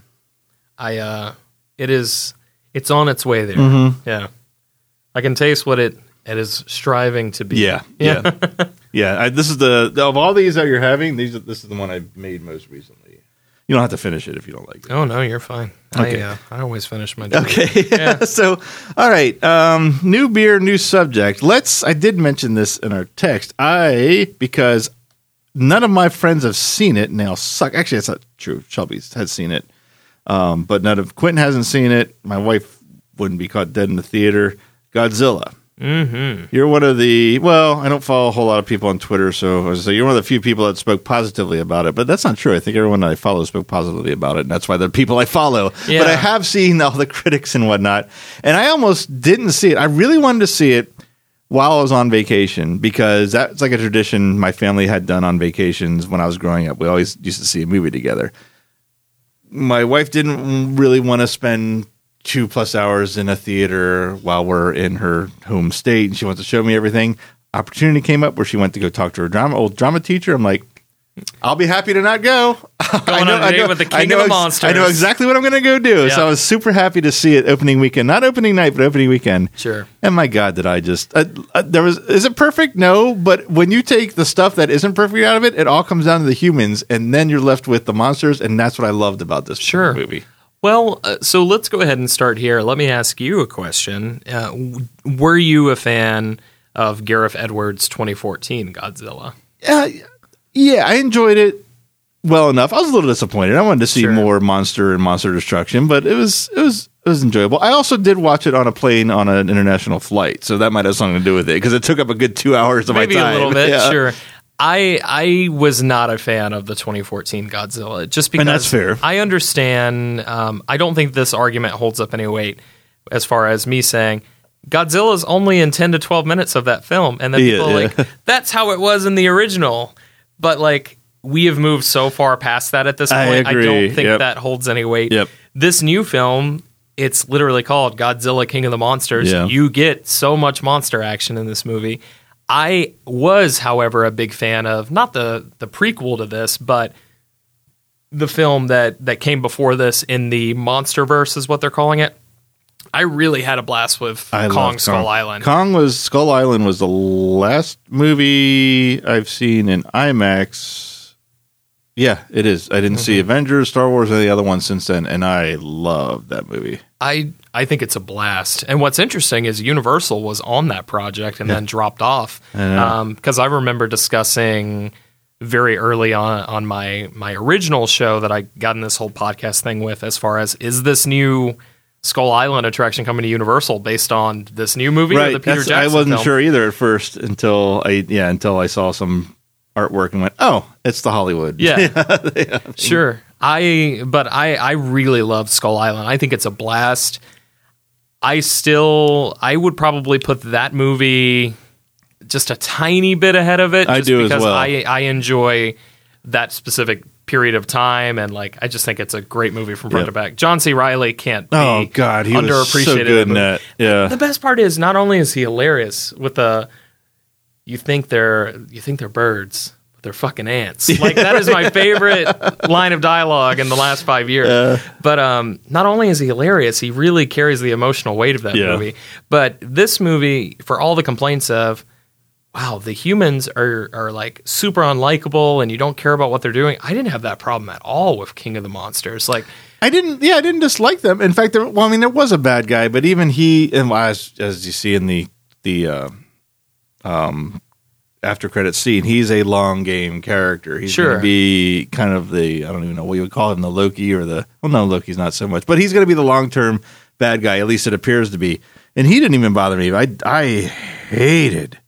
Samuel L. Jackson's character. I like could not wait for that character to Yeah. die and Kong. But he's like so badass while he's doing it. Yeah, he's, true, he's yeah, standing right, in yeah, front of him yep. with a flare. He's Yeah. like, "Come on!" Yep. Um, but this delivered what I wanted to see from Oh, Godzilla yep. Godzilla was in it throughout. Mothra is arguably the best part of the movie. She's amazing. That was a big surprise. That was a huge surprise. And then Rodan, this is the best version of Rodan I've seen, which is, I mean, you kind of expect in a modern film, and Rodan hasn't been around since uh, really the 70s. He's Sure. shown up in other ones in the 90s and early 2000s. But I really liked not only. I'm not only saying from a design standpoint, which I did. I liked his design, but this Rodan had like way more personality. Like that subservient, I will go with the winner. I'm such a. He's like the Starscream of Sure, the big sure. monsters in this movie. He's bitch ass Rodan. yeah, right. Yeah, Excuse my French. that's true. Um, right. But yeah, I so personally, I am a big King Ghidorah fan. Like he is Yeah, my right, favorite yep. of the kaiju. I just think he's he's such a badass character in every iteration, and he was awesome throughout this. I love I how each of the heads had their own personality. Yeah, yeah. Um, and I like that the two were always bickering at each other, and it was like Big Mama in the middle was just like, "Shut the hell up! We're like trying to do something." I was just looking up on my phone with all the other petitions that are out there for everything that ever happens. I need to start one to cha- have NOAA change the G hurricane storm to Ghidorah if it happens this season. Sure. Because- and if you've seen the movie, you know why. exactly. It's not a tropical storm. Um, but that was great. Like that scene, I know you've all seen it in the trailer. I guess it doesn't really matter. We're in full spoiler territory. If you wanted to see Godzilla, you've probably been- already seen it. It's been almost a month. But that If scene where he's on top of like the Argentinian mountain, Yeah, or uh, uh, I think it was Mexico actually.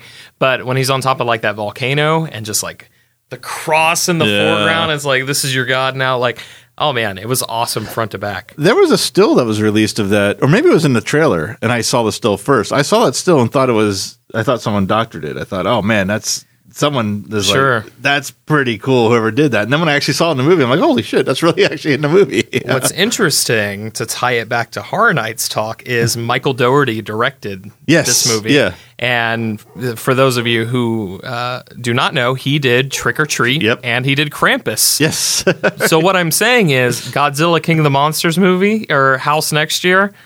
Probably not. but it'd be I don't pretty know cool. would do that, but it would be cool. yep. And another spoiler, um, just in general, but I think everyone knows this is coming. And and again from the, that ranch, which uh, sorry, Brad Kualoa, I think it's Kualoa Ranch.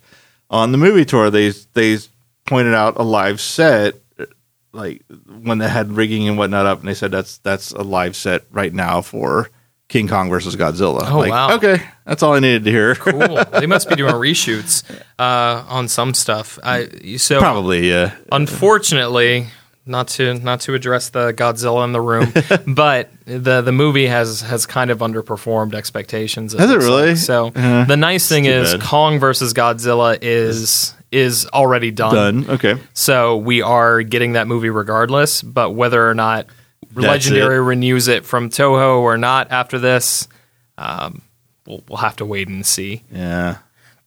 Either way, I mean, if Toho puts out new movies, I'll see those too. There's Sure. been Well, they've been wanting to do a sequel to Shin Godzilla for some time. That was Mm-hmm. their last film, which was done by the guy who did uh, Evangelion. He like directed and wrote that very Oh, popular that. anime series. Yeah, but um, yeah, from what I understand, like the current agreement with Godzilla is only one studio can currently hold the rights to Godzilla Yeah. and its universe at any given point. So Legendary will pass the baton back to Toho, and then it'll be up to them to determine if they want to relicense it. Mm. Yeah, I So, gotcha. Unfortunately, this next film might be our last one for a little bit, but I yeah. No, that's that's a franchise that'll forever be rebooted. Oh, Godzilla, of yeah, course. yeah, yeah. The entire monster movie. Gamera doesn't seem to get the spotlight much, but He should. that's right. Yeah, Gamera should just be like the Deadpool of the kaiju Yeah, universe, right. cracking wisecracks. He's like, "I'm a friend of the children." Um, Every time I can't think of a name because the brewery obviously does this have a label? Yeah, Big Monster Brewery. oh, there you go. There's the Smog Monster, but slightly. Oh, that's awesome. Um, every time I can't think of a name for a beer or, a, or it's a style I don't like, I name it after a uh, Gamera monster. Like this Trappist, I think was called Zigra. If it wasn't the Trappist, it was another Belgian ale. There you go. It's like awesome. the like the uh, bastard stepchild of the of kaiju. I'm trying to remember. I can't remember if it was Gamera or one of the knockoff, like the the knockoff of Gamera that was on Mystery Science Theater. Gorgo or something like that. Gorgo, yeah. yeah, It was like the Z list version of it, right? If Gamera is C list in comparison to everybody else, Yeah. there you go. Yeah.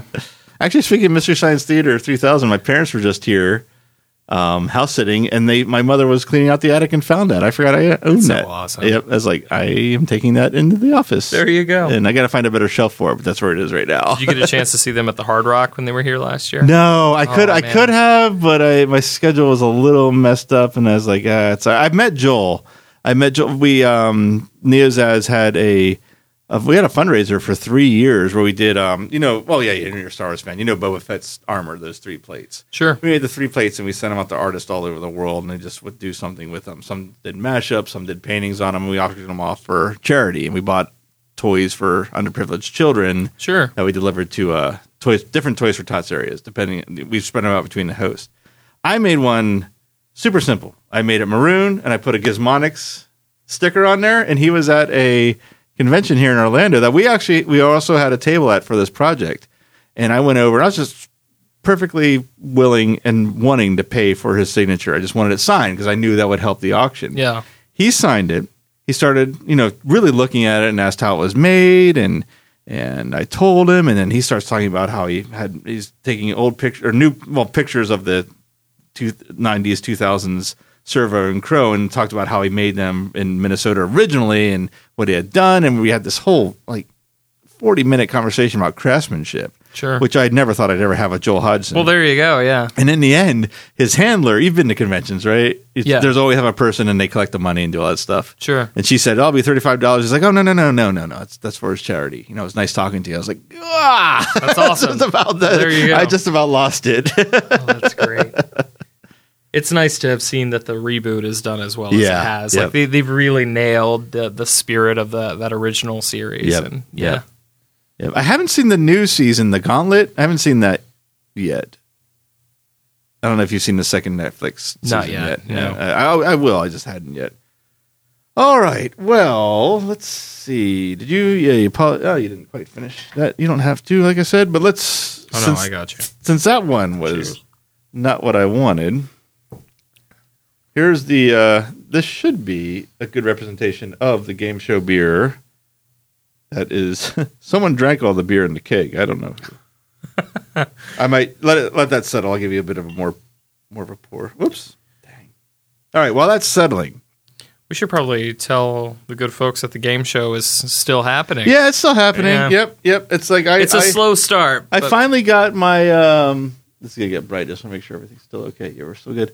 Uh, I finally had gotten my my button gear to start scheduling everything, and then realized, oh, if I can't do this in the next two weeks, I can't do it for like the next month because I'm on vacation. Yep. You went on vacation. Then I went went on on vacation. vacation, yeah. Somebody else went on vacation. I think it was Kenny Yeah. on our half that went on vacation. He did, and now Quint is on vacation, Yeah. and I think Johnny said, was it? Oh, he might have come and gone. He did. He went to. um I don't remember what the haunt convention was. That was the weekend he couldn't be there. So I think everyone's back now. We shall see.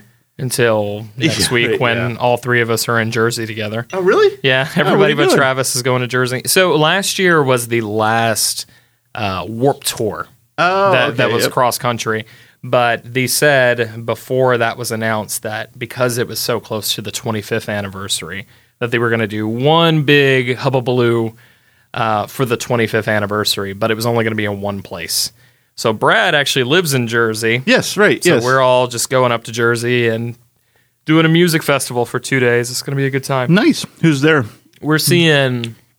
Uh, you've got a lot of your your bigger legacy bands like Blink 182's headlining, The Offspring's there, 311 is playing one night, uh, and then you have kind of like the older uh, scene staples, I guess if you want to call them that, like a Day to Remember, who's from where I'm from, Ocala, Oh, okay. is, is playing. They're they're headlining. There's some older bands like Less Than Jake. Um, but basically, it's just a big celebration of the last 25 years of bands that have played Warped Tours. Oh, nice. Everybody playing has played the tour at some point, whether that was all the way back in 96 or whether that was as recent as 2018. Cool. No, I didn't know realize you guys are going up there. That's Yeah. cool. Very much looking forward to it. Um, I'm Lollapalooza generation, so those There days have come and gone. It's dead. yeah, well, yeah, yeah, they have come and gone for sure. Gone and then come back and gone again. Speaking, oh, I can finally segue. Speaking of musical fest, music musical festivals, holy crap, that was awful. Music festivals. Um, I went to this is within the past seven years. Is the Dread Tour, and it was only Rob Zombie and Korn. Yeah. And speaking of Rob Zombie, There you go. ah, Uh, I see what you're doing. let's talk about our other big property uh, rumor Sure. for uh, Halloween Horror Nights Not, 28. not to toot our horn, but we started talking about this one back in January. So we've just been waiting on this one to drop. Yeah, really? Okay. So that is like you're alluding to House of a Thousand Corpses. Now, is this the one? I'm sure I should I should know this, but we don't cover Hollywood history, so it's okay. Is that the one that was in Hollywood? yeah. so, Okay, it was. So what's interesting is House of a Thousand Corpses started off as a maze for Halloween Horror Nights Hollywood. Yes, It was okay. basically built as a proof of concept for the movie. And Ah, then the movie okay. happened. And then I think they've done it one more time since. yes, they did do it one more time, and it was a 3D maze in Hollywood that time. Oh, really? yeah. And then this is the first time Orlando's doing anything Rob Zombie.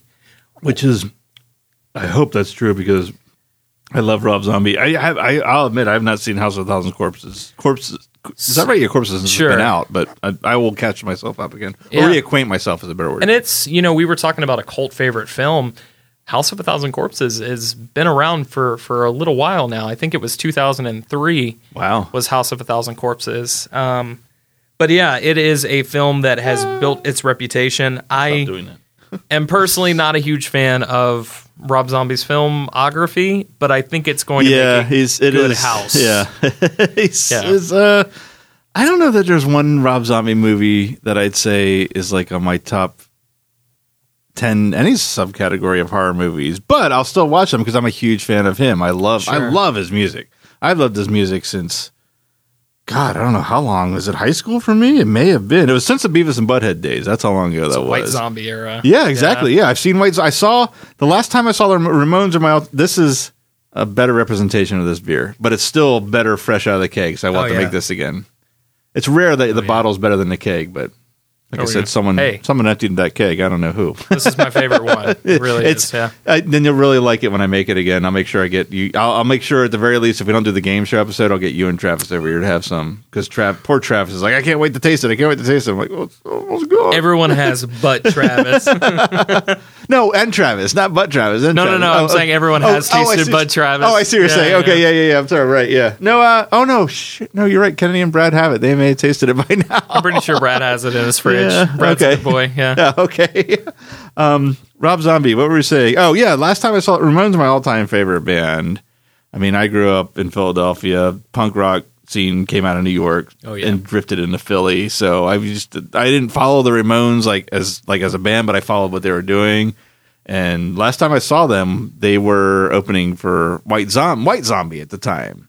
And then I've followed Rob Zombie's career, seen him a couple times since then. So I love his music. I love his art too. Have you ever seen any of his his uh, classic mon- Universal Monster artwork? I believe so. Yeah. It's it's. I mean, it's not the Alex Ross stuff that came with those DVDs. I mean, the but- Alex Ross stuff is like Yeah. totally different world, but so is everything Yeah. Alex Ross. But if you've seen the early White Zombie logos and whatnot, he drew those. It's in that kind of. Okay. It's kind of like that that uh, Ratfink type, but horror. Sure. that's his style. That it's really neat stuff. Uh, he is supposedly getting a scare zone this year. I saw that too. Is it- horrors of zombie or something. okay, I Yeah. thought that was maybe I just made the assumption. I thought it was like another like a continuation of House of a Thousand Corpses. But if it's something different, then okay, I I'm all think it for might that. just be characters from his like. It might be original design characters. It might be characters That- from his films. if it's original design characters, then I'm I'm all in on that. yeah, and anytime they do a house that has a corresponding scare zone, that's pretty cool. yeah. No. Um, unfortunately, with it being the MIB tent, it's not going to exit. I was going gonna say that right, scare yeah. zone. That's that happened. Oh, that's the exact same location the Chance one did. It's like, Yep. yeah, Chance was nowhere near. No, no, no. It was like at the zone. opposite end of the park. Yeah. I think the Rob Zombie scare zone on the current spec is where Clowns was last year. Oh, okay. Yeah, that's kind of cool. So, but yeah, so if we're talking MIB tent, that's a pretty substantial uh, difference between where the two locations are. I'll leave that for you if you want that. Okay, cool.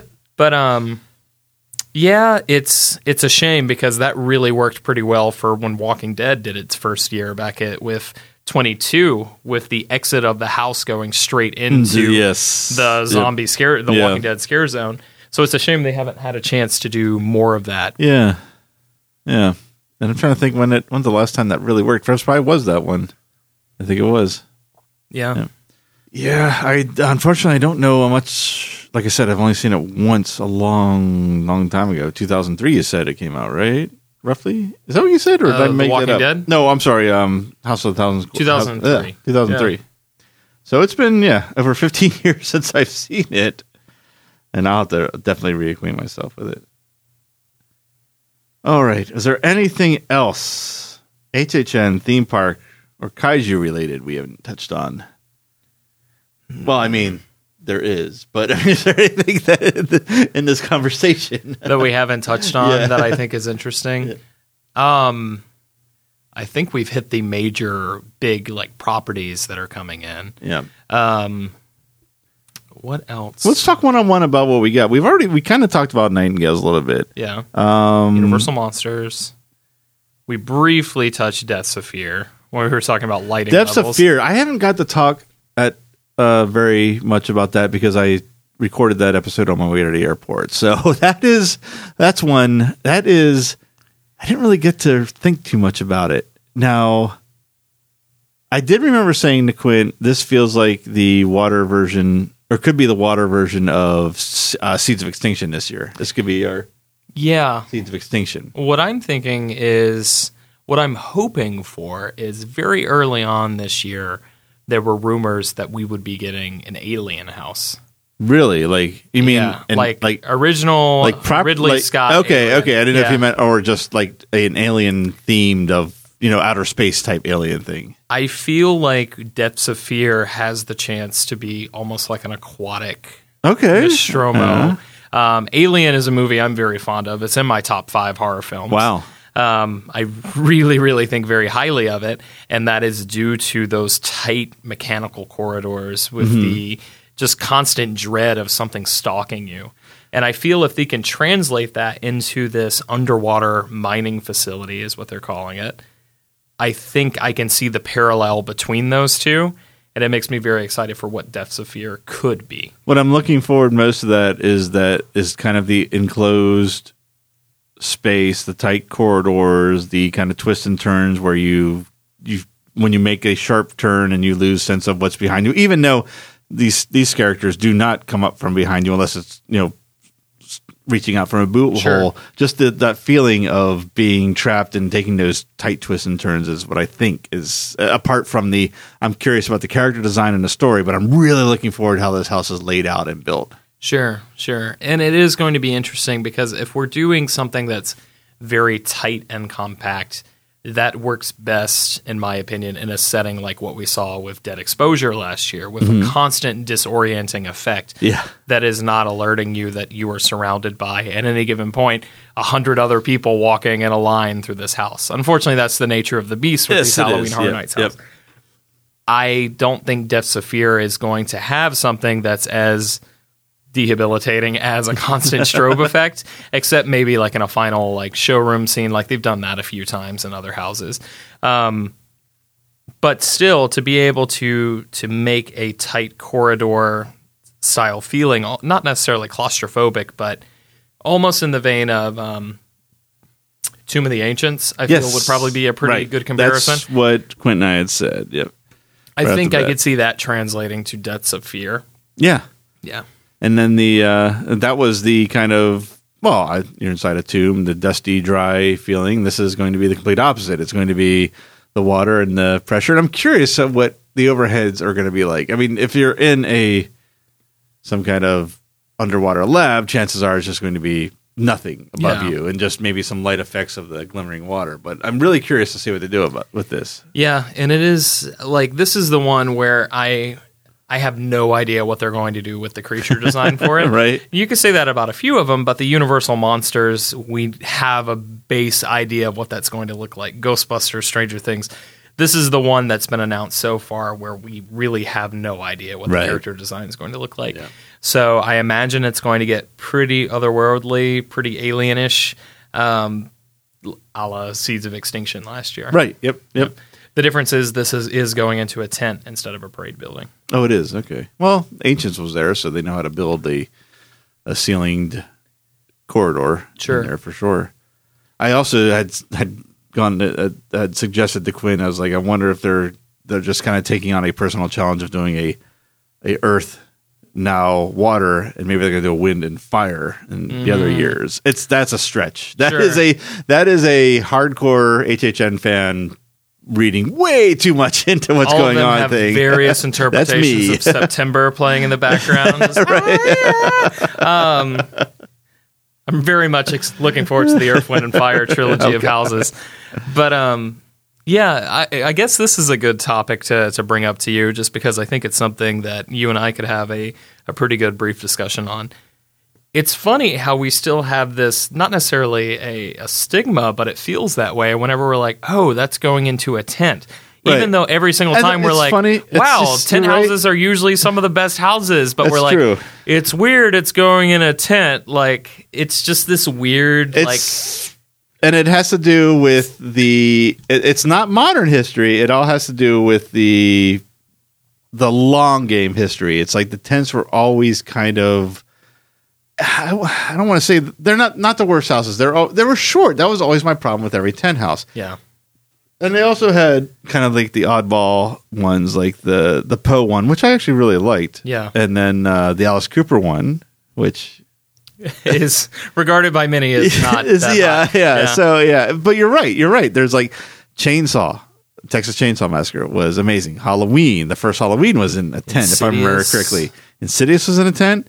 Tomb of the Ancients. Tomb of the Ancients, Scarecrow. Sca- oh yeah, Scarecrow. Scarecrow is one of the best mazes I've ever been in. Um, Yep. Yeah, you're right. And that was It's- in a tent. Yep. Yeah, you're right. Yeah, it's it's, it's just It's- that long term because I uh, find myself falling into it too. It's like, oh, it's in a tent. They don't have as much space as the sound stages, but like in some cases that works in their favor. Right. Yep. Like, yeah. So it's. I feel like maybe that is, as far as the community, something that we need to stop worrying about. We should. You're right. You're right because it is. It's and there's like, and in fact, if you really want to, I'm not going to do this because I'll be here all night. But I was like, I could pick out lackluster houses in sound stages. I'm sure very Sure. easily. So, but I'm not going to do that. So yeah, yes, you're right. That is a stigma we should get should get rid of. It's like moaning when a Canadian team wins a American national championship, like NBA. Which I'm not a big NBA fan. I just find it funny that Toronto won. I want you to try this, but I want you to finish with that one because I think I like it better. This one is it's an old. Have you ever had an English old ale before?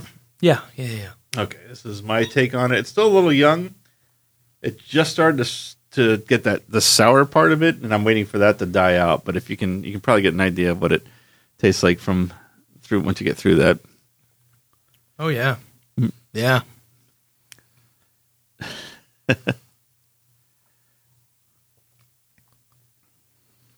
oh, that's real good. Thank you. That is this beer has the distinction of being Quint's wife's. Uh, I was gonna say her favorite beer, but the only beer she likes. So I guess that makes it her favorite beer. Oh yeah, that's awesome. Thank you. So yeah, you've tasted some samples of some long-term beers that gonna have to pass out on your couch for. we'll make it. To, well, No, and we've actually done pretty. I was like, oh man, that's we've opened six bottles, but these th- right here is uh yeah, that's with this that's two bottles. So I've only gone We're fine. yeah. Let's say I mean four between us. In fact, these are still pretty full. There you go. And this is the last one. These are two repeats in case the other ones blew ah, up. Oh, there you go. All right, so we hit Godzilla. We hit some HHN stuff. We hit the theme park stuff. I guess I didn't really. I mean, I'm more of a Universal guy by leaps and bounds in Disney, but we're both Star Wars guys. So what about Galaxy's Edge? I mean, I, I'm going to be honest. I've been sticking away from looking at a lot of Okay. it just Yeah. because it will be upon us very soon. Yeah, Like it is Galaxy's Edge, then straight into HHN season for me. yeah, you're right. That's exactly what's going to happen. I am a little concerned with how they're going to deal with the capacity here at Walt Disney World. That is oh, that is going to my be one the 64th thing. Hunger Games. And meanwhile, Disneyland has done incredible with their reservation system.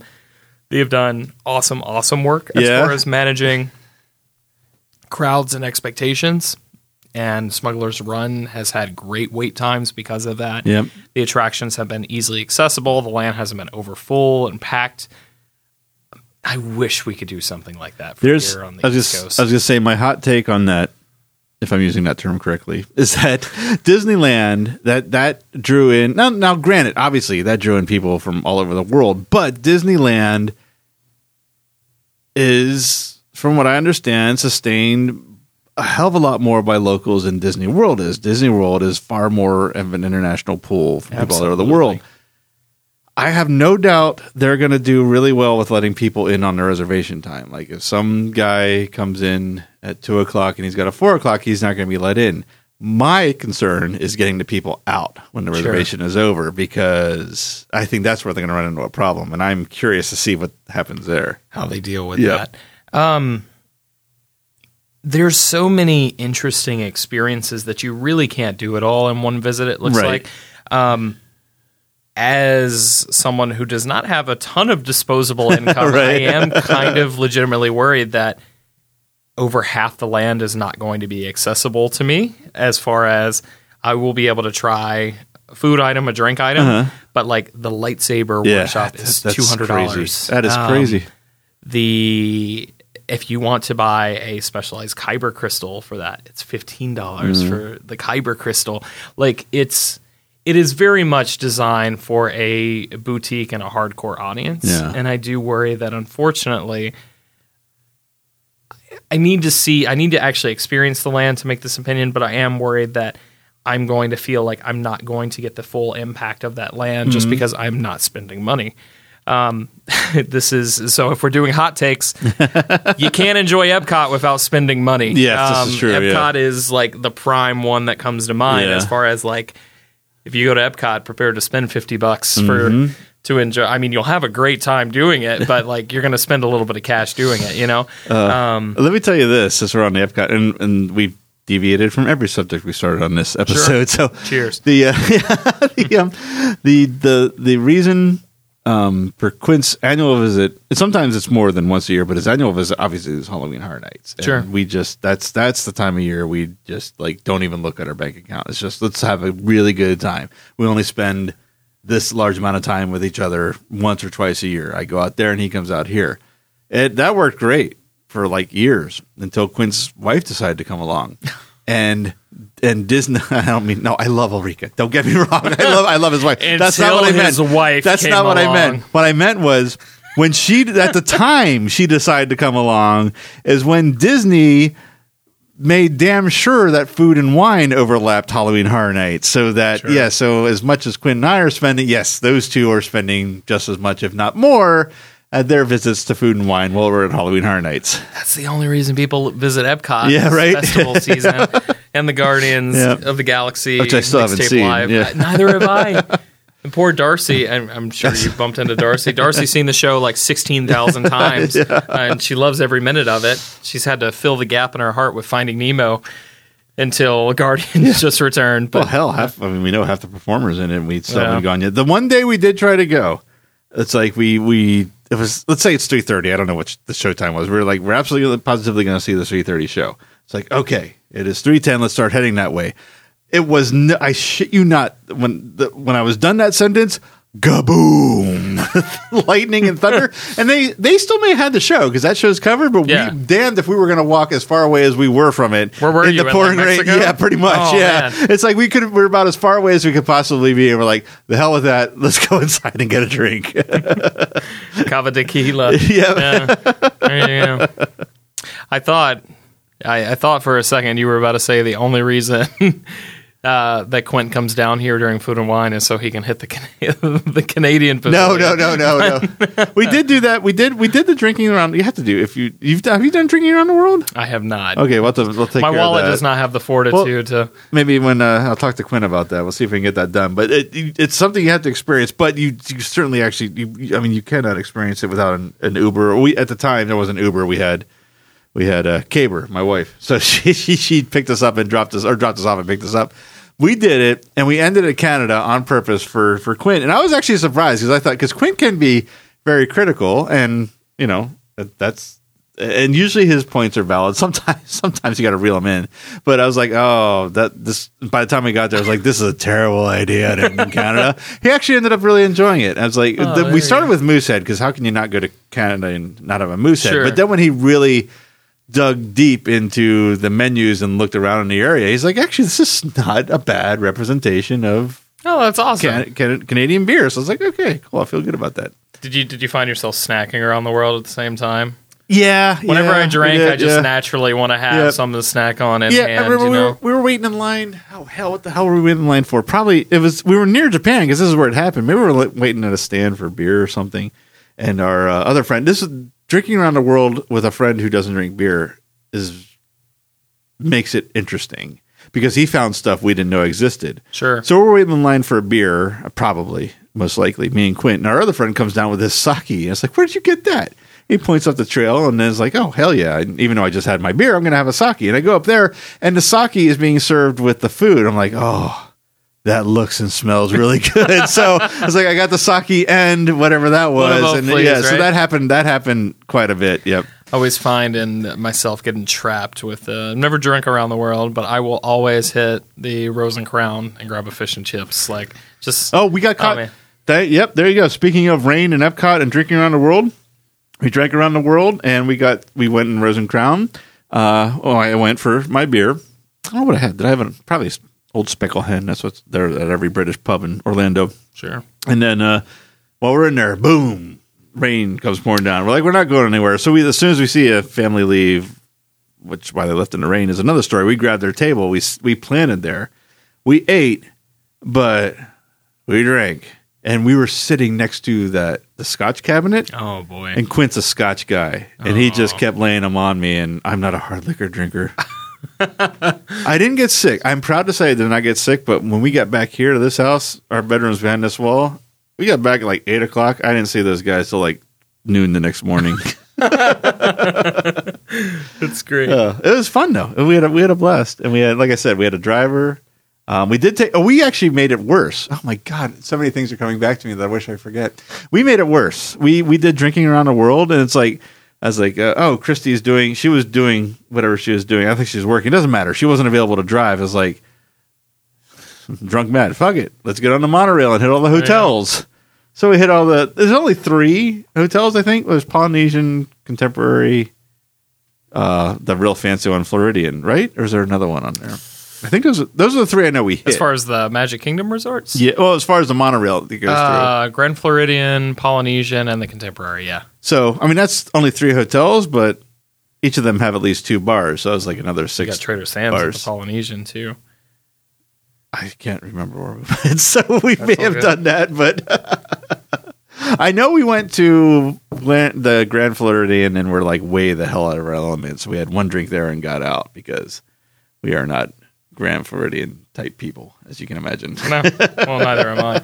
You know, talking about uh, Rose and Crown, I am a huge sucker for traditional English mixed drinks. Uh, Oh. So actually, on the cruise ship, Okay. um, they had a just full English Irish pub, like songwriter and everything, basically like a Finnegan style setting. Oh, nice. Okay. But because we had the drink package, I spent an ungodly amount of time there, and I am just. I have always loved my snake bite, which is Oh, know, yeah, half yeah. Guinness, Yep, half yep. Strongbow. Yep. Like that is my like go to if Yeah. I'm given the option, just because I love the mix of the Guinness with the cider, um, and you know your black and tans and everything like that. But yeah, I just I will go to Epcot and I'll look on down the list and I'm like, yep, gonna gonna grab that, gonna have a diesel, you know, whatever I can. Did you the did you actually take the video of that robot arm? Yeah, Okay. that was me with the It's- Kuka arm. I yeah. saw I saw that. Yeah, yeah that's it. I, I saw that video. I was like, I, I know I've seen videos of this before. I showed that to Christy. We were actually, we were, I actually so yeah, you were on vacation the same time we were because I showed her in. I her in think you were coming back while I Okay, was what? still on yeah. vacation. Oh, okay, that makes sense. Yeah. Yeah. Either way, I remember. I remember in the room. We were in such a small room. Everything, all rooms are small in Hawaii because there's have no land to build. But we were in such a small room. I remember showing her like, "Look, this is so cool. Look what Hunter." Yeah, and it's it's cool that that was the technology that they use on Forbidden Journey.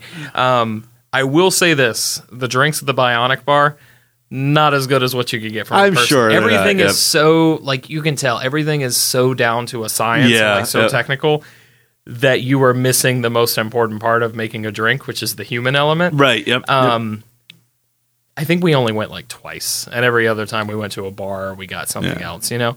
Um, but still, it's a really cool concept to see something like that utilized in a commercial technology. Like Yeah, yeah. I've never, I've never seen that in real life. I'd, I'd love to see that. I'm, eh, I'm trying to think what, where would Universal? I always go to Universal. Where would Universal fit that in? they need don't to know do it in a supercharged queue. Just like You need a drink. take a hard drink before you get on. Let's talk about that.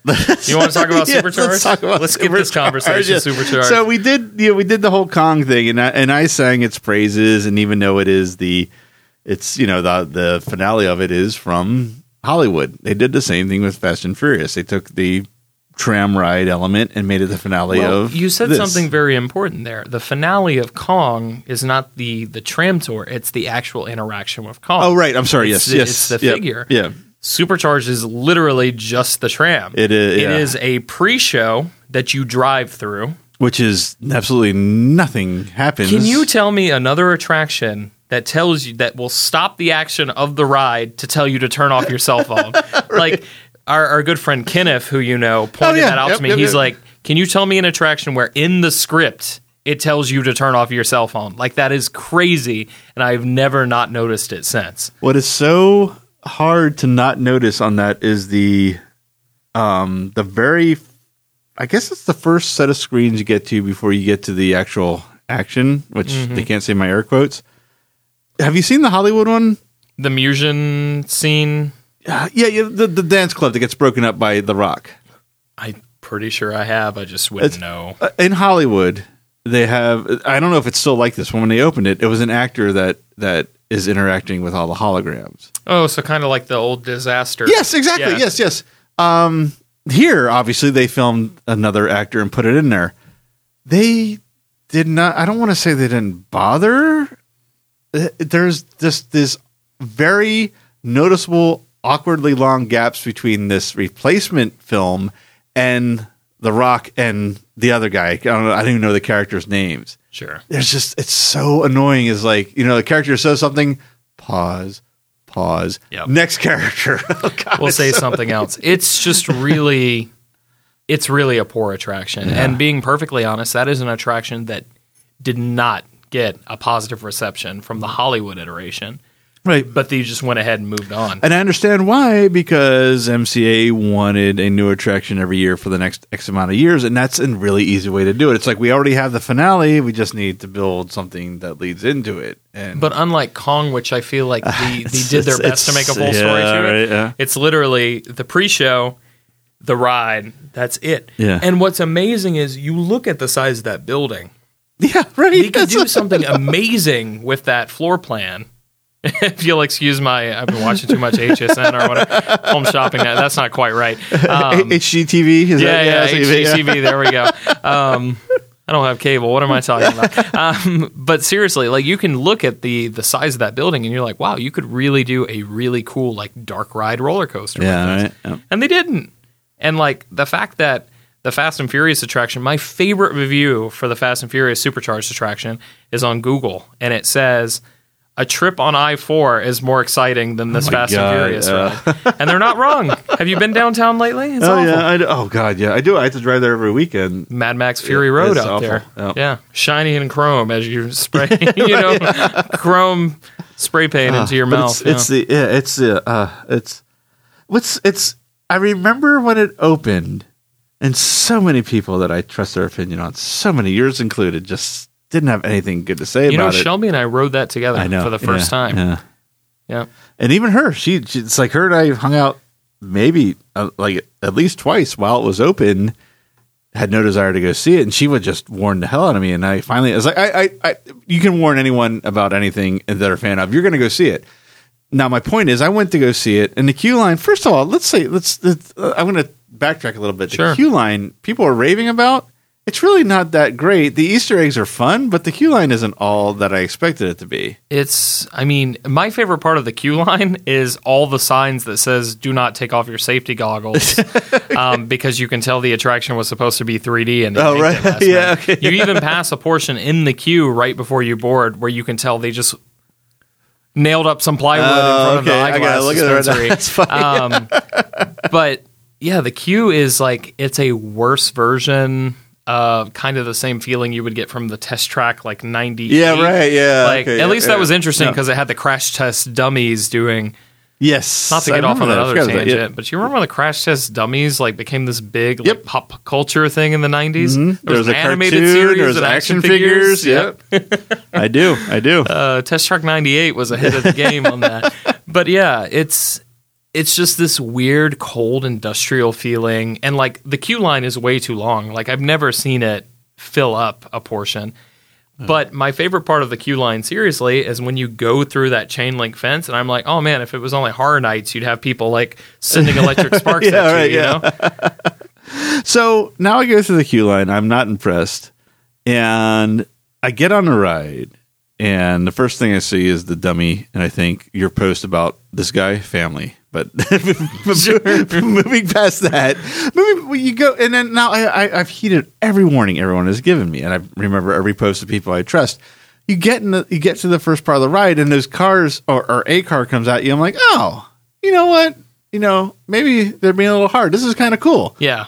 That is the the first and last cool That's thing that only cool happens. thing. Yep. And you yep. know why? I have a theory. So, being theme park people, it gives me the same feelings that the Great Movie Ride attraction gave me at Disney's Hollywood Studios or MGM Studios. Just as far as like this big movie set feeling location that's practically built. You're driving through it and you're like, oh, wow, this is actually pretty cool. And then you pull into the first pre show and then it's like, Oh wow! I will give them this. They actually pulled the wool over my eyes, which is it happens. I mean, I'm not the smartest person, um, but it's that scene when you're going like in the tunnel. Yeah. Oh, Like yes, I'm like, oh wow, Yeah. that that's like a cool effect. Like I thought we were actually traveling instead of just Yeah. like moving two miles Yeah. per hour before we moved into the show scene. Like it's a neat effect. It is I neat. bought it.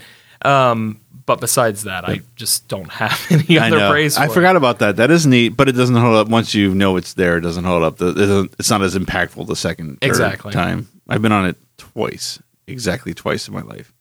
I went through with my sister and her now husband at the time, her her fiance, possibly boyfriend, I think fiance, and that was I had a I had more fun in the queue line because the real cars, the ones that were actually real. He's a car guy. He's a he's a mechanic. He's a he's a insanely talented.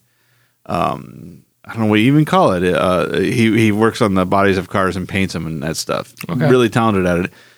When he got to a real car, he actually had some interesting things to point out about it. But I was like, you need a tour guide to enjoy Sure. this free show, or not the free show, but the line. So Yeah, I, I do think that's a. I know we're kind of skipping all around, but like the pre-show elements are so like really awkwardly done, where they don't actually entice the the theme park mm-hmm. goer at all. It's just like kind of this person interacting with a screen, Yeah. and you know, it's just like super transparent, like. It's not engaging it at all, and instead everybody's just sitting there like, okay, like, can we just get on the ride? Right. it's it's not a I, I don't think it's going to be that long until we see the removal of all human elements from the queue. Yeah. And I, I would love to think that that building is so big because Universal had planned ahead that they could put something else in it later. But I also know firsthand that is not how they usually think. Sure. and the attraction was actually slated to go to Beijing. Oh, really? Now that said, Jimmy Fallon gets rave I was just from- going to say, I, honestly, that is where I was going next. Where what ranks lower, Jimmy Fallon or Jimmy this- Fallon is beloved by the average guest, like straight up. Uh, it has higher guest satisfaction scores than Kong, Supercharged, and a lot of other attractions. Oof, I can't understand that. Yeah, I don't. I don't like it. It's. I do love. I love the queuing system. I don't even know what we want to call it. The- Oh, the just co- like the open area. Yeah, yeah. The only thing they need to add in there is a bar. No, Like, you're right. Oh, straight geez. up. Yeah, You- right. you yeah. put- that's where you put your bionic bar. yep. Um, That's actually would work. You you put something like that in there.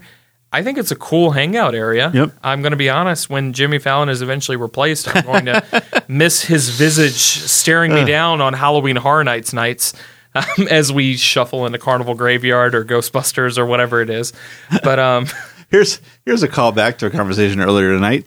Back to the Future will inevitably get reboot, yeah. whether we want it or not, or get get a reboot. Supposedly Zemeckis not while he's alive. Okay. But Uh, so what is that buying us? 20 years? Right. Yeah. Yeah. Yeah. Yeah. So when they inevitably reboot Back to the Future, since the program, since you know you already have an established Back to the Future ride concept historically, turn that into Back to the Future, and that is perfect for the robotic arm Sure. bar or the robot bar, whatever the it's called, You know what's interesting is kind of going bionic off- bar. Sorry. Yeah, bionic bar. Uh, I'm just, egad, I love vodka. Um, I think do a Rick and Morty. right.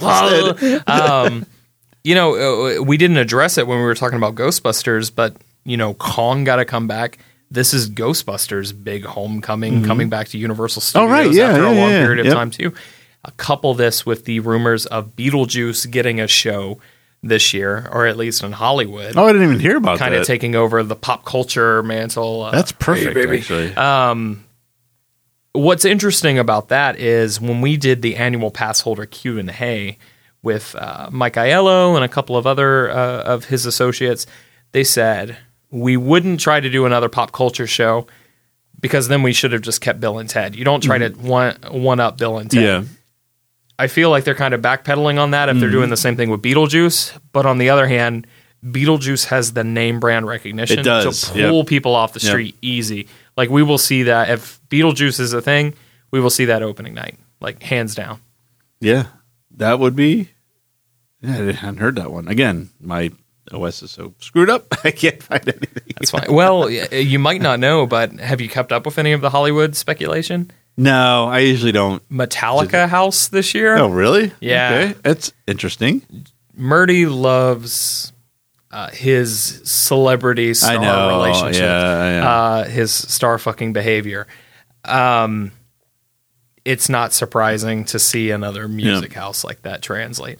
That doesn't work here on the East Coast. Will that work on the West Coast? Probably. They have a precedent for it, right? Yeah, yeah. Yeah, So- would- ours would be uh, a Pitbull house. Can you imagine Mr. 305 killing worldwide? Just- So okay, last last subject because you you actually brought it up. Um, what are your well you you didn't have that well you had good three years. Bill and Ted better or worse without it. HHN of course. I really felt its presence was missed last year. Okay. Um, I will say that I just like the Bill and Ted franchise, and I'm willing to give it a pass. Um, I actually thought I thought 27 was a pretty bad year for Bill and Ted, or not 27, excuse me. 26 was a pretty bad year for Bill and Ted. I feel that was Rilo Kin's year. oh Is that, correct? one. Uh, I don't remember what twenty five was, so that's probably possibly. I right. feel like that was 26. Maybe I'm wrong. Maybe that was 25. Either or. I can't remember what twenty five Un- was. So Unfortunately, I don't remember Bill and Ted as well as I do Houses. Yeah. But 27 was a great send off for Bill and Ted. Yes. Like I watched it several Yep. times. I loved each time I saw Bill and Ted.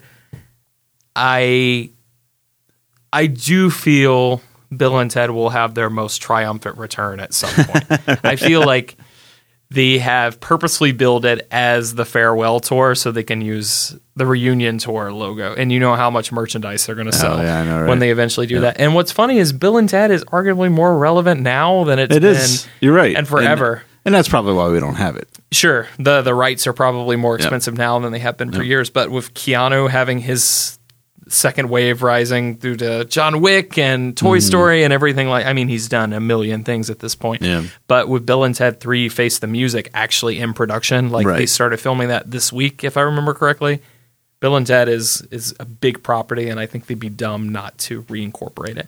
Hmm. But if Beetlejuice is what's happening, I Beetlejuice is what's here to stay. Yeah, I'm not unhappy with that idea. And if they can get a little bit more raunchy with Beetlejuice, um, as far as in vein of the actual Michael Keaton character from the original film, because it is a PG 13 event, Oh, I right, think yeah, that's yeah. a plus. yeah, Yeah. Yep. I I didn't I didn't feel its presence missed like you had said, but I I do miss it in general. I feel it had a huge impact on the crowds last year it may have because I feel that with something like Bill and Ted, people would make it part of their schedule to go out of their way to see Bill and Ted. Right. We are full transparency. I think these people are crazy, but people will buy Frequent Fear passes and just hit Bill and Ted all night Mm-hmm. long. Like you, you are out there, and if you're listening, I don't actually think you're insane. actually, I'm, I'm kind of jealous of your your uh, committance, but. It's uh, committance to an insane asylum. Um, I it's insane to me, but you know, I get it. Like you you really enjoy something and that's what you go there for. Um removing that does kill a portion of that that crowd yeah. flow. Yep. You could say adding houses removes from that, but it's not actually getting people off the street. I think a show in a stadium as big as Fear Factor is pulling people in. And while Academy of Villains had its audience and a very dedicated audience, I don't think it was near to the level of Yeah. Bill and Ted. I don't. Yeah, I saw it twice. I saw it once. Yeah. at the opening night, and that was it. And because Quinn didn't want to see it, Karen didn't want to see it. Not that I, I make It's it sound not like bad. Yeah, I, I, I make it sound like they avoided it. It's just yeah. It's by the time we they we had done everything we wanted to do, they were you know they were satisfied. So yeah. Sure. So yeah, but the Beetlejuice thing, I, that's new to me. I would I would actually really love that. Can you imagine just a stadium full of people? And, uh, Beetlejuice, Beetlejuice, Beetlejuice. He comes out, he's like, good fucking model. You know, like, I really think they could go another level up as far as the raunchiness with it. And um, that would translate very well to a Halloween Horror Nights audience. Did you see? Did you go to any of the last Bill and Ted's in 27? Like, I did. yeah. I did the not the final night, but I did the night before, which was the annual pass holder. It Yeah, I did that one too, It was yeah. like at eleven o'clock or Yeah. something like that. Yeah. Yep. I did that. So I didn't see Rufus, unfortunately. No, that was the final final showing, which apparently was like an hour long. Yeah, I know. I heard about that. Well, I think we hit everything we've said we wanted to talk about tonight. I'd say we did. And we actually, I gave you all the beers I wanted to give you. So you've been very complimentary. So thank you for that. I just wish I would have uh, ranked them for you. Oh. As far as like in a specific order, I apologize. That's okay. That's all right. Uh, so, well, yeah, that's all I got tonight. Yeah, really nothing much else to cover. I think. I think right. we hit all of our bases. Well, thank you for joining me. Hey, anytime. I, it was really a pleasure doing it as always. Thank you for helping me clear out my fridge. My wife will be quite happy about that. So, Anytime. right. Thank you, everyone, for listening again. My guest tonight, my guest, my friend tonight, my co-host tonight. That's the word I was like. I was like, I know there's a word I'm looking for. My co-host tonight, that. Hunter from Grim Grinning Host. Oh, I almost got it out fast, but I I still paused. almost did do. it. Yeah. A little bit of a tongue. check out that show if you haven't. That's that's I, I that is one of uh, this is coming from a Halloween Horror Nights podcaster. That is one of my favorite. Not only Halloween Horror Nights coverage, but theme park coverage. So check out that show if you haven't already. Really appreciate that. Oh no, that's I I mean it. So Hunter, tell us where we can find that, and tell us a little bit about that show real quick before we wrap up. All right. Well, once again, just thank you for having me on. That Absolutely. really cool. Uh, you have become a really good friend of mine, and it's been awesome to actually sit down face to face and record for once. You're in the infamous Neozaz Studios. Uh, I'm looking forward to it, doing it again next time. But uh, if you do want to keep up with me, because Matt is so graciously allowing me to promote uh, our endeavors, I am the lead host, the lead singing bust of a show called Grim Grinning Hosts. So, what we do over at Grim Grinning Hosts, we do all sorts of fun stuff, but what we are known for is the Grim Grinning Host topic show. So, what we do is we all gather around the virtual table. That is me, Travis, Brad, and Kenny we sit around this table and we bring a random to the topic or we bring a random topic to the table for discussion so anything from theme park attractions to uh, what we think about pricing policies Oh, as far as theme parks what, Has what that been a recent topic? By we, we talked about it before when Six Flags promised us secret surprises Ah, with our annual pass renewals. Um, anything and everything in the theme park entertainment world is open for discussion. We also do what's called showdown episodes where we pit two theme park attractions against each other. For instance, we've done Dinosaur versus Jurassic Park River Adventure. Uh, one that we had just recently was Splash Mountain versus Dudley Do Right's Ripsaw Falls. We have a blast with that. Of course, we cover not not taking away from the Godfather of HHN here, but we do HHN speculation and reaction episodes. So yeah, go check us out. The show is awesome. I love doing it, and I've been fortunate enough to meet some awesome people from doing that show. So, Grim Grinning Hosts, you can find us on any of your podcast platforms. And if you want to keep up with me personally, uh, you can do that on Twitter. That's the best place. You can find me at HanBrolo77. That's H A N B R O L O 77. That's the year Star Wars came out. So super easy to remember. Yeah. And I opened the show with this. I'm going to close with it. If you are looking for, in my opinion, the best coverage of Hagrid's long ass title ride, the new Hagrid's coaster. Say, give it to me one more time. What is it? Hagrid's Magical Creatures Motorbike Adventure. That one. If you're looking for the best one of that, go to that. Go to Grim Grinning Host feed, find that episode, and it. Yeah, that's hands down. I, I've I've I've not been able to experience it yet, so I've been, and I'm not. I don't care about spoilers, even when it comes to movies. Sure. So I've been listening to everything I I could find, hands down, the best coverage. So you guys you did. so it. You guys knocked it out of the park on that one. we waited 11 hours. So you you deserve. Yes, Yeah. yeah, you, had, you had a lot of time to think about what you're going to say. We sure did. We uh, you should have heard us uh, huffling over a Taco Bell bag, recording that as soon as we got home. That's a good question. Did you? You didn't get to re- like really eat that day, did you? I mean, we popped out a line. What did I have? I- I saw- I had I saw a pretzel with out- cheese. Oh, yeah, yeah. And then So we went like- to Ale House on the way back. I mean, and that's actually uh, pretzels. That's that's a good amount of carbs to keep you on your feet, but still, Sure. that's not like eating for eleven hours. no, we had. If I were to write down what I actually eat in eleven hours, I'd probably really surprise myself.